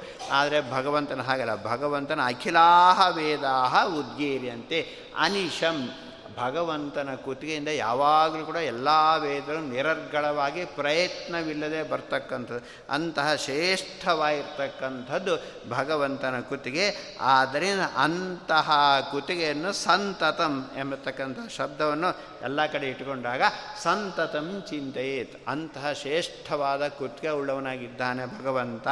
ಅಂತಹ ಕುತಿಯಿಂದಲೇ ಬ್ರಹ್ಮದೇವರಿಗೂ ಕೂಡ ಜ್ಞಾನೋಪದೇಶ ಮಾಡಿದ್ದಾನೆ. ಅಂತಹ ಕುತಿಯಿಂದಲೇ ಎಲ್ಲ ಅಖಿಲಾಹ ವಿಧ ಅಪೌರುಷೇಯವಾಗಿರ್ತಕ್ಕಂತಹ ವೇದಗಳು. ಪುರುಷ ನಿರ್ಮಿತವಾದ ರಾಮಾಯಣವನ್ನು ವಾಲ್ಮೀಕಿ ಮಹರ್ಷಿಗಳ ರಚನೆ ಮಾಡಿದರು. ಮಹಾಭಾರತವನ್ನು ವೇದವ್ಯಾಸ ರಚನೆ ಮಾಡಿದರು. ಇದನ್ನು ಭಗವದ್ ಋಗ್ವೇದಾದಿಗಳನ್ನು ಯಾರು ರಚನೆ ಮಾಡಿದರು? ಯಾರೂ ಕೂಡ ಇಲ್ಲ. ಅಪೌರುಷ ಇರ್ತಕ್ಕಂಥ ವೇದ ಅಂತಹ ವೇದಗಳು ಭಗವಂತನ ಕೂತ್ಕೊಂಡು ಯಾವಾಗಲೂ ಕೂಡ ಬರ್ತಾ ಇದೆ. ಆದರೆ ಪುರಾಣಗಳನ್ನು ವೇದವ್ಯಾಸ ದೇವರು ರಚನೆ ಮಾಡಿದರೆ ಆದರೆ ವೇದವನ್ನು ಅಲ್ಲ ಅಂತಹ ವೇದಗಳು ಭಗವಂತನ ಕುತ್ತಿಗೆಯಿಂದ ಯಾವಾಗಲೂ ಕೂಡ ಬರ್ತಾ ಇದೆ. ಅಂತಹ ಭಗವಂತನ ಕುತ್ತಿಗೆಯನ್ನು ಚಿಂತೆ ಯಾವಾಗಲೂ ಕೂಡ ನಾವು ಚಿಂತಿಸಬೇಕು. ಯಾರು? ಮುಮುಕ್ಷವಿಹಿ ಯಾರಿಗೆ ಭಗವಂತನ ಅನುಗ್ರಹ ಆಗಬೇಕು ಅಂತಿದೆಯೋ, ಯಾರಿಗೆ ಸೊಳ್ಳೋಕ ಆಗಬೇಕು ಅಂತಿದೆಯೋ, ಯಾರು ಭಗವಂತ ಇದು ಅಂಥವರು ಯಾವಾಗಲೂ ಕೂಡ ನಾವು ಧ್ಯಾನ ಇದು ಮಾಡಬೇಕು ಅಂಥೇಳಿ ಮತ್ತೆ ಇರ್ತಕ್ಕಂಥದ್ದು ಮುಖ. ಆ ಮುಖವನ್ನು ಸ್ತೋತ್ರ ಮಾಡ್ತಾರೆ ಸ್ಮರೇತ ಯಾಮಿನಿ ನಾಥ ಸಹಸ್ರಾಮಿತ ಕಾಂತಿ ಮತ್ತು ಭವತಾ ಪಾಪನೋ ದೀಢ್ಯಂ ಶ್ರೀಪದೇ ಮುಖ ಪಂಕಜಂ. ಮುಖವನ್ನು ಸ್ತೋತ್ರ ಮಾಡ್ತಿದ್ದಾರೆ. ಯಾಮಿನಿ ನಾಥ, ಯಾಮಿನಿ ಅಂಥೇಳಿ ರಜಿನಿ, ಯಾಮಿನಿ ತಮಿ ಅಂಥೇಳಿ ಅಮರಕೋಶ ಹೇಳಿದ ಹಾಗೆ ಯಾಮಿನಿ ಅಂದರೆ ಬೆಳೆದಿಂಗಳು. ಆ ಬೆಳೆದಿಂಗಳ ಯಾರಿಂದ ಬರ್ತಾ ಇದೆ? ಚಂದ್ರ. ಚಂದ್ರನ ಹಾಗೆ ಭಗವಂತ ಯಾಮಿನಿ ನಾಥ ಸಹಸ್ರಾಮಿತಕಾಂತ್ ಸಾವಿರಾರು ಚಂದ್ರರ ಶೋಭೆ ಭಗವಂತನ ಮುಖದಲ್ಲಿದೆ ಕೇವಲ ಒಂದು ಹುಣ್ಣಿಮೆ ಚಂದ್ರ ನೋಡಿದಾಗ ಎಷ್ಟು ನಮಗೆ ಸಂತೋಷ ಆಗುತ್ತೆ. ಸಾವಿರಾರು ಚಂದ್ರರ ಶೋಭೆ ಒಂದು ಕಡೆಯಲ್ಲಿದ್ದರೆ ಹೇಗೆ ಎಷ್ಟು ಸುಂದರವಾಗಿರುತ್ತೆ. ಅಷ್ಟು ಅದಕ್ಕಿಂತಲೂ ಕೂಡ ಸುಂದರವಾಗಿರ್ತಕ್ಕಂಥದ್ದು ಭಗವಂತನ ಮುಖ. ಅಂತಹ ಮುಖವನ್ನು ಸ್ಮರೆಯಿದ ನಾವು ಸ್ಮರಣೆ ಮಾಡಬೇಕು. ಸಹಸ್ರಾಮಿತಕ, ಸಹಸ್ರ ಅಮಿತಕ ಅಂತೆ ಮತ್ತು ಸಹಸ್ರ ಅಂದರೆ ಸಾವಿರ. ಅಮಿತ ಅಂದರೆ ಅಸಂಖ್ಯಾಕವಾಗಿರ್ತಕ್ಕಂಥದ್ದು. ಯಾವುದು ಸರಿ ಹಾಗಾದರೆ ಸಾವಿರನೋ ಅಥವಾ ಅಸಂಖ್ಯಾಕವಾದ ಅಂದರೆ ಸಾವಿರಕ್ಕಿಂತ ವಿಪರೀತ ಲಕ್ಷಾದಿ ಲಕ್ಷ ಕೋಟಿಗೆ ಅಷ್ಟೇ ಚಂದ್ರರ ಶೋಭೆ ಭಗವಂತನ ಮುಖದಲ್ಲಿದೆ. ಯಾವುದು ಸರಿ ಅಂತ ಹೇಳಿದರೆ ಎರಡೂ ಕೂಡ ಸರಿ ಹಾಗೆ ಅಂತ. ಯಾಕೆ ಅಂತ ತಾತ್ಪರ್ಯ ನಿರ್ಣಯದಲ್ಲಿ ಕೂಡ ಆಚಾರ ಹೇಳಿದ್ದಾರೆ. ಸಹಸ್ರ ಲಕ್ಷ ಅಮಿತ ಭಾನು ದೀತಿ ಸಹಸ್ರ ಲಕ್ಷ ಅಮಿತ ಭಾನು ದೀದಿತಿ ಆಗ ತಾನೇ ಉದಯಿಸ್ತಕ್ಕಂಥ ಸೂರ್ಯರ ಕಾಂತಿ ರಾಮಚಂದ್ರನ ಮುಖದಲ್ಲಿ ಇತ್ತು. ಹಾಗೆ ಎಷ್ಟು? ಸಾವಿರ ಲಕ್ಷ ಅಮಿತ. ಹಾಗಾದರೆ ಯಾವುದು ಸರಿ ಅಂತ ಹೇಳಿದರೆ ಎರಡು ಎಲ್ಲನೂ ಸರಿ. ಯಾಕೆ ಅಂತ ಹೇಳಿದರೆ ನೋಡೋವರ ದೃಷ್ಟಿ ಅನುಸಾರವಾಗಿ. ಅಧಮರಿ ಅಂದರೆ ದೇವತೆಗಳಲ್ಲಿ ಯಾರು ಉತ್ತಮರ ದೇವತೆಗಳು ಯಾರಿರ್ತಾರೋ ಅವರ ಅಧಮ, ಅವರಲ್ಲಿ ಲಕ್ಷ, ಸಹಸ್ರ ಸೂರ್ಯರ ಕಾಂತಿ ಕಾಣತಕ್ಕಂಥ ಯೋಗ್ಯತೆ ಇರುತ್ತೆ. ನಮಗೆ ಹಾಗಲ್ಲ. ಇಲ್ಲಿ ದೀಪ ಇದೊಂದು ಕಂಡ್ರೆ ಎಲ್ಲರಿಗೂ ದೀಪನೇ ಕಾಣಿಸ್ತದೆ. ನನಗೆ ಒಂದು ಕಂಡ್ರೆ ಎಲ್ಲರಿಗೂ ಒಂದೇ ಕಾಣುತ್ತೆ. ಆದರೆ ಭಗವಂತನ ವಿಷಯದಲ್ಲಿ ಹಾಗಲ್ಲ. ಭಗವಂತನ ಮುಖದಲ್ಲಿ ಸಾವಿರ ಸೂರ್ಯರ ಅಥವಾ ಚಂದ್ರರ ಪ್ರಕಾಶ ಕಾಣತಕ್ಕಂಥ ಯೋಗ್ಯತೆ ಇರೋರಿಗೆ ಸಾವಿರ. ಲಕ್ಷ ಯೋಗ್ಯತೆ ಇರ್ತದೆ. ಲಕ್ಷ ಸೂರ್ಯರ ಚಂದ್ರರ ಕಾಂತಿ ಕಾಣತಕ್ಕಂಥ ಯೋಗ್ಯತೆ ಇರೋರಿಗೆ ಲಕ್ಷ. ಅಮಿತವಾದ ಯಾರು? ಲಕ್ಷ್ಮೀದೇವಿ ಇಂಥ ಅವರಿಗೆ ಅಮಿತವಾದ ಸೂರ್ಯರ ಅಥವಾ ಚಂದ್ರರ ಪ್ರಕಾಶ ಕಾಣತಕ್ಕಂಥ ಯೋಗ್ಯತೆಯವರಿಗೆ ಹಾಗೆ ಎಲ್ಲವೂ ಕೂಡ ಸರಿ. ಇದು ಹೇಗೆ ಸಾಧ್ಯ? ನಮ್ಮ ಸಾಮಾನ್ಯ ಜನರ ದೃಷ್ಟಿಯಲ್ಲಿ ಸಾಧ್ಯ ಇಲ್ಲ.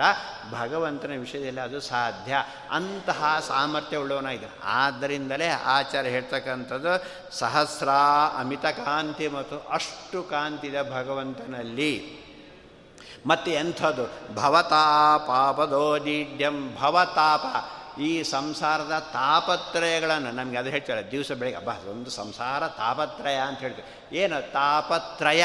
ಮೂರು ರೀತಿಯಾಗಿರ್ತಕ್ಕಂಥ ತಾಪಗಳು ಯಾವ್ದು ಅಂತ ಹೇಳಿದರೆ, ಆದಿಭೌತಿಕ, ಆಧ್ಯಾತ್ಮಿಕ ಆದಿದೈವಿಕವಾಗಿರ್ತಕ್ಕಂಥ ತಾಪತ್ರಯ. ನಾವು ಸುಮ್ಮನೆ ಸಂಸಾರ ತಾಪತ್ರಯ ಅಂತ ಹೇಳಿದ್ವಿ ಇದು ಮೂರು ರೀತಿಯಾಗಿರ್ತಕ್ಕಂಥದ್ದು ಏನು ಅರ್ಥ ಅಂತ ಹೇಳಿದರೆ, ಹೇಳ್ತಾರೆ ಆದಿಭೌತಿಕವಾಗಿರ್ತಕ್ಕಂಥ ತಾಪತ್ರಯ ಅಂತ ಹೇಳಿದ್ರೆ ಇಲ್ಲಿ ಆದಿಭೌತಿಕ ಆಧ್ಯಾತ್ಮಿಕ ಆದಿ ದೈವಿಕವಾಗಿರ್ತಕ್ಕಂಥ ಅಂದರೆ ಆತ್ಮ ಅಂದರೆ ಮನಸ್ಸು ಅಂತ ಅರ್ಥ. ಮಾನಸಿಕವಾಗಿರ್ತಕ್ಕಂಥ ಕ್ಲೇಶ ನಮಗೆ. ಆರೋಗ್ಯ ಎಲ್ಲ ಬಹಳ ಚೆನ್ನಾಗಿರ್ತದೆ ದೇಹ ಎಲ್ಲ ದಷ್ಟಪುಷ್ಟವಾಗಿದ್ರೆ ಮನಸ್ಸು ಮಾತ್ರ ಭಾಳ ಯಾಕೆ? ಏನೋ ಒಂದು ಸಮಸ್ಯೆ ಇದ್ದೇ ಇರ್ತದೆ ಏನೂ ಸಮಸ್ಯೆ ನನಗಿಲ್ಲ ಅನ್ನೋರು ಯಾರು ಇಲ್ಲೇ ಇಲ್ಲ. ಏನಾದರೂ ಒಂದು ಇದ್ದೇ ಇರ್ತಾನೆ ಭಗವಂತ. ಇಲ್ಲದ್ರೆ ನಾವು ಕೂಡ ಭಗವಂತ ಆಗಿಬಿಡ್ತಾ ಇದ್ವಿ. ಅದು ಸಾಧ್ಯವೇ ಇಲ್ಲ. ಭಗವಂತ ಒಂದಲ್ಲ ಒಂದು ಸಮಸ್ಯೆ ಇಟ್ಟೇ ಇರ್ತಾನೆ. ಆದ್ದರಿಂದ ಮಾನಸಿಕವಾಗಿರ್ತಕ್ಕಂತಹ, ಏನು ಒದಗ್ತಕ್ಕಂತಹ ಕ್ಲೇಶ, ಅದನ್ನು ಪರಿಹಾರ ಮಾಡ್ತಾ ಇದ್ದಾನೆ. ಆಮೇಲೆ ಆದಿ ಭೌತಿಕವಾಗಿರ್ತಕ್ಕಂತಹ ಇದರಲ್ಲಿ ಆ ಆಧ್ಯಾತ್ಮಿಕ ಆದಿ ದೈವಿಕವಾಗಿರ್ತಕ್ಕಂಥದ್ದು ಅಂತ ಹೇಳಿದ್ರೆ ಅತಿವೃಷ್ಟಿ, ಅನಾವೃಷ್ಟಿ, ಈ ದೇವತೆಗಳ ರೋಗ, ಇವೆಲ್ಲವೂ ಕೂಡ ಪರಿಹಾರ ಮಾಡ್ತಕ್ಕಂಥವನು. ಆ ನಂತರದಲ್ಲಿ ದೇಹಕ್ಕೆ ಬರ್ತಕ್ಕಂಥ ರೋಗ, ರುಜಿನ, ಅದನ್ನು ಕೂಡ ಇದು ಆ ಸಾಪ ಸಂಸಾರ ಎಂದು ಇದು. ಈ ಎಲ್ಲವನ್ನು ಕೂಡ ಭಗವಂತ ಪರಿಹಾರ ಮಾಡ್ತಾನೆ. ಅಂತಹ ಭಗವಂತ ನಾವು ಶರಣ ಹೊಂದಬೇಕಷ್ಟೇ. ಶರಣ ಸಾಗೋ ಸಾಕು. ಯೋಗಕ್ಷೇಮಂ ವಹಾಮ್ಯಹಂ ಅಂತ ಭಗವಂತ ಹೇಳಿ ರೆಡಿಯಾಗಿಬಿಟ್ಟಿದ್ದಾನೆ ಅನನ್ಯ ಚಿಂತೆಯಂತೋ ಮಾಂ ಏಜನಾ ಪರ್ಯುಪಾಸತೆ ತೇಷಾಂ ನಿತ್ಯಾಭಿಯುಕ್ತಾನಂ ಯೋಗಕ್ಷೇಮಂ ವಹಾಮ್ಯಹಂ. ನೀವು ನನ್ನ ಹತ್ರ ಬಂದು ಶರಣಾಗಿ ನಿಮ್ಮ ಎಲ್ಲ ಯೋಗಕ್ಷೇಮ ನಾನು ನೋಡ್ಕೊಳ್ತೀನಿ ಅಂತ ಭಗವಂತ ಹೇಳಿದಾನೆ. ಆದರೂ ಕೂಡ ನಾವು ಹತ್ತಿರ ಹೋಗೋಕ್ಕೆ ತಯಾರಿಲ್ಲ. ಯಾಕೆ ನಮಗೆ ಭಾಳ ಬೇರೆ ಕೆಲಸ ಅರ್ಜೆಂಟ್ ಬೇರೆ ಕೆಲಸ ಜಾಸ್ತಿ ಇದೆ. ಆದರೆ ನೀವು ಬನ್ನಿ, ನನ್ನ ಶರಣಾಗಿ ನಿನ್ನ ಯೋಗಕ್ಷೇಮವನ್ನು ನಾನು ನೋಡ್ಕೊಳ್ತೇನೆ ಹೇಗೆ? ಸಣ್ಣ ಮಗುವಿನ ಯೋಗಕ್ಷೇಮ ತಾಯಿ ಹೇಗೆ ನೋಡ್ಕೊಳ್ತಾಳೋ ಅದಕ್ಕಿಂತಲೂ ಚೆನ್ನಾಗಿ. ಯಾಕೆಂದರೆ ತಾಯಿಗೆ ಮೀರಿದ್ದೆಲ್ಲ ಆಗುತ್ತೆ. ಸಾಮಾನ್ಯ ಬಸ್ನಲ್ಲೆಲ್ಲ ಹೋಗಬೇಕಾದ್ರೆ ಮಗು ಆರಾಮಾಗಿ ಯಾವುದನ್ನು ಹಿಡ್ಕೊಂಡಿರಲ್ಲ. ಗಟ್ಟಿ ಆರಾಮಾಗಿ ಕೈ ಆಡಿಸ್ಕೊಂಡು ಕೂತಿರುತ್ತೆ. ಹೇಗೆ ಅಮ್ಮ ನನ್ನನ್ನು ರಕ್ಷಣೆ ಮಾಡ್ತಾಳೆ ಅಂತ ಒಂದು ದೃಢವಾದ ವಿಶ್ವಾಸ. ಅಮ್ಮನ ಕೈ ಮೀರು ನಮಗೇನಾದರೂ ಆಗ್ಬೋದು. ಆದರೆ ಭಗವಂತನನ್ನು ಶರಣ ಹೊಂದರೆ ಏನೂ ಕೂಡ ಆಗೋದಿಲ್ಲ. ಹಾಗೆ ಭಗವಂತ ನಮ್ಮನ್ನು ರಕ್ಷಣೆ ಮಾಡ್ತಾ ಇದ್ದಾನೆ. ಆದ್ದರಿಂದ ಈ ತ ಎಲ್ಲ ಆದಿಭೌತಿಕ, ಆಧ್ಯಾತ್ಮಿಕ ಆದಿ ದೈವಿಕವಾಗಿರ್ತಕ್ಕಂಥ ಎಲ್ಲ ತಾಪತ್ರಯಗಳನ್ನು ಕೂಡ ಪರಿಹಾರ ಮಾಡ್ತಕ್ಕಂಥವನು ಭಗವಂತ. ಅಂತಹ ಭಗವಂತನನ್ನು ನಾವು ಶರಣು ಹೊಂದಬೇಕು ಅಂಥೇಳಿ ಮುಂದಿನ ಮುಖ ಅದನ್ನೆಲ್ಲ ಕೂಡ ಇನ್ನೇನು ಹೇಳಿದ್ದಾರೆ ಅದನ್ನು ನಾಳೆ ದಿವಸ ನೋಡೋಣ. ಶಿಕ್ಷಣ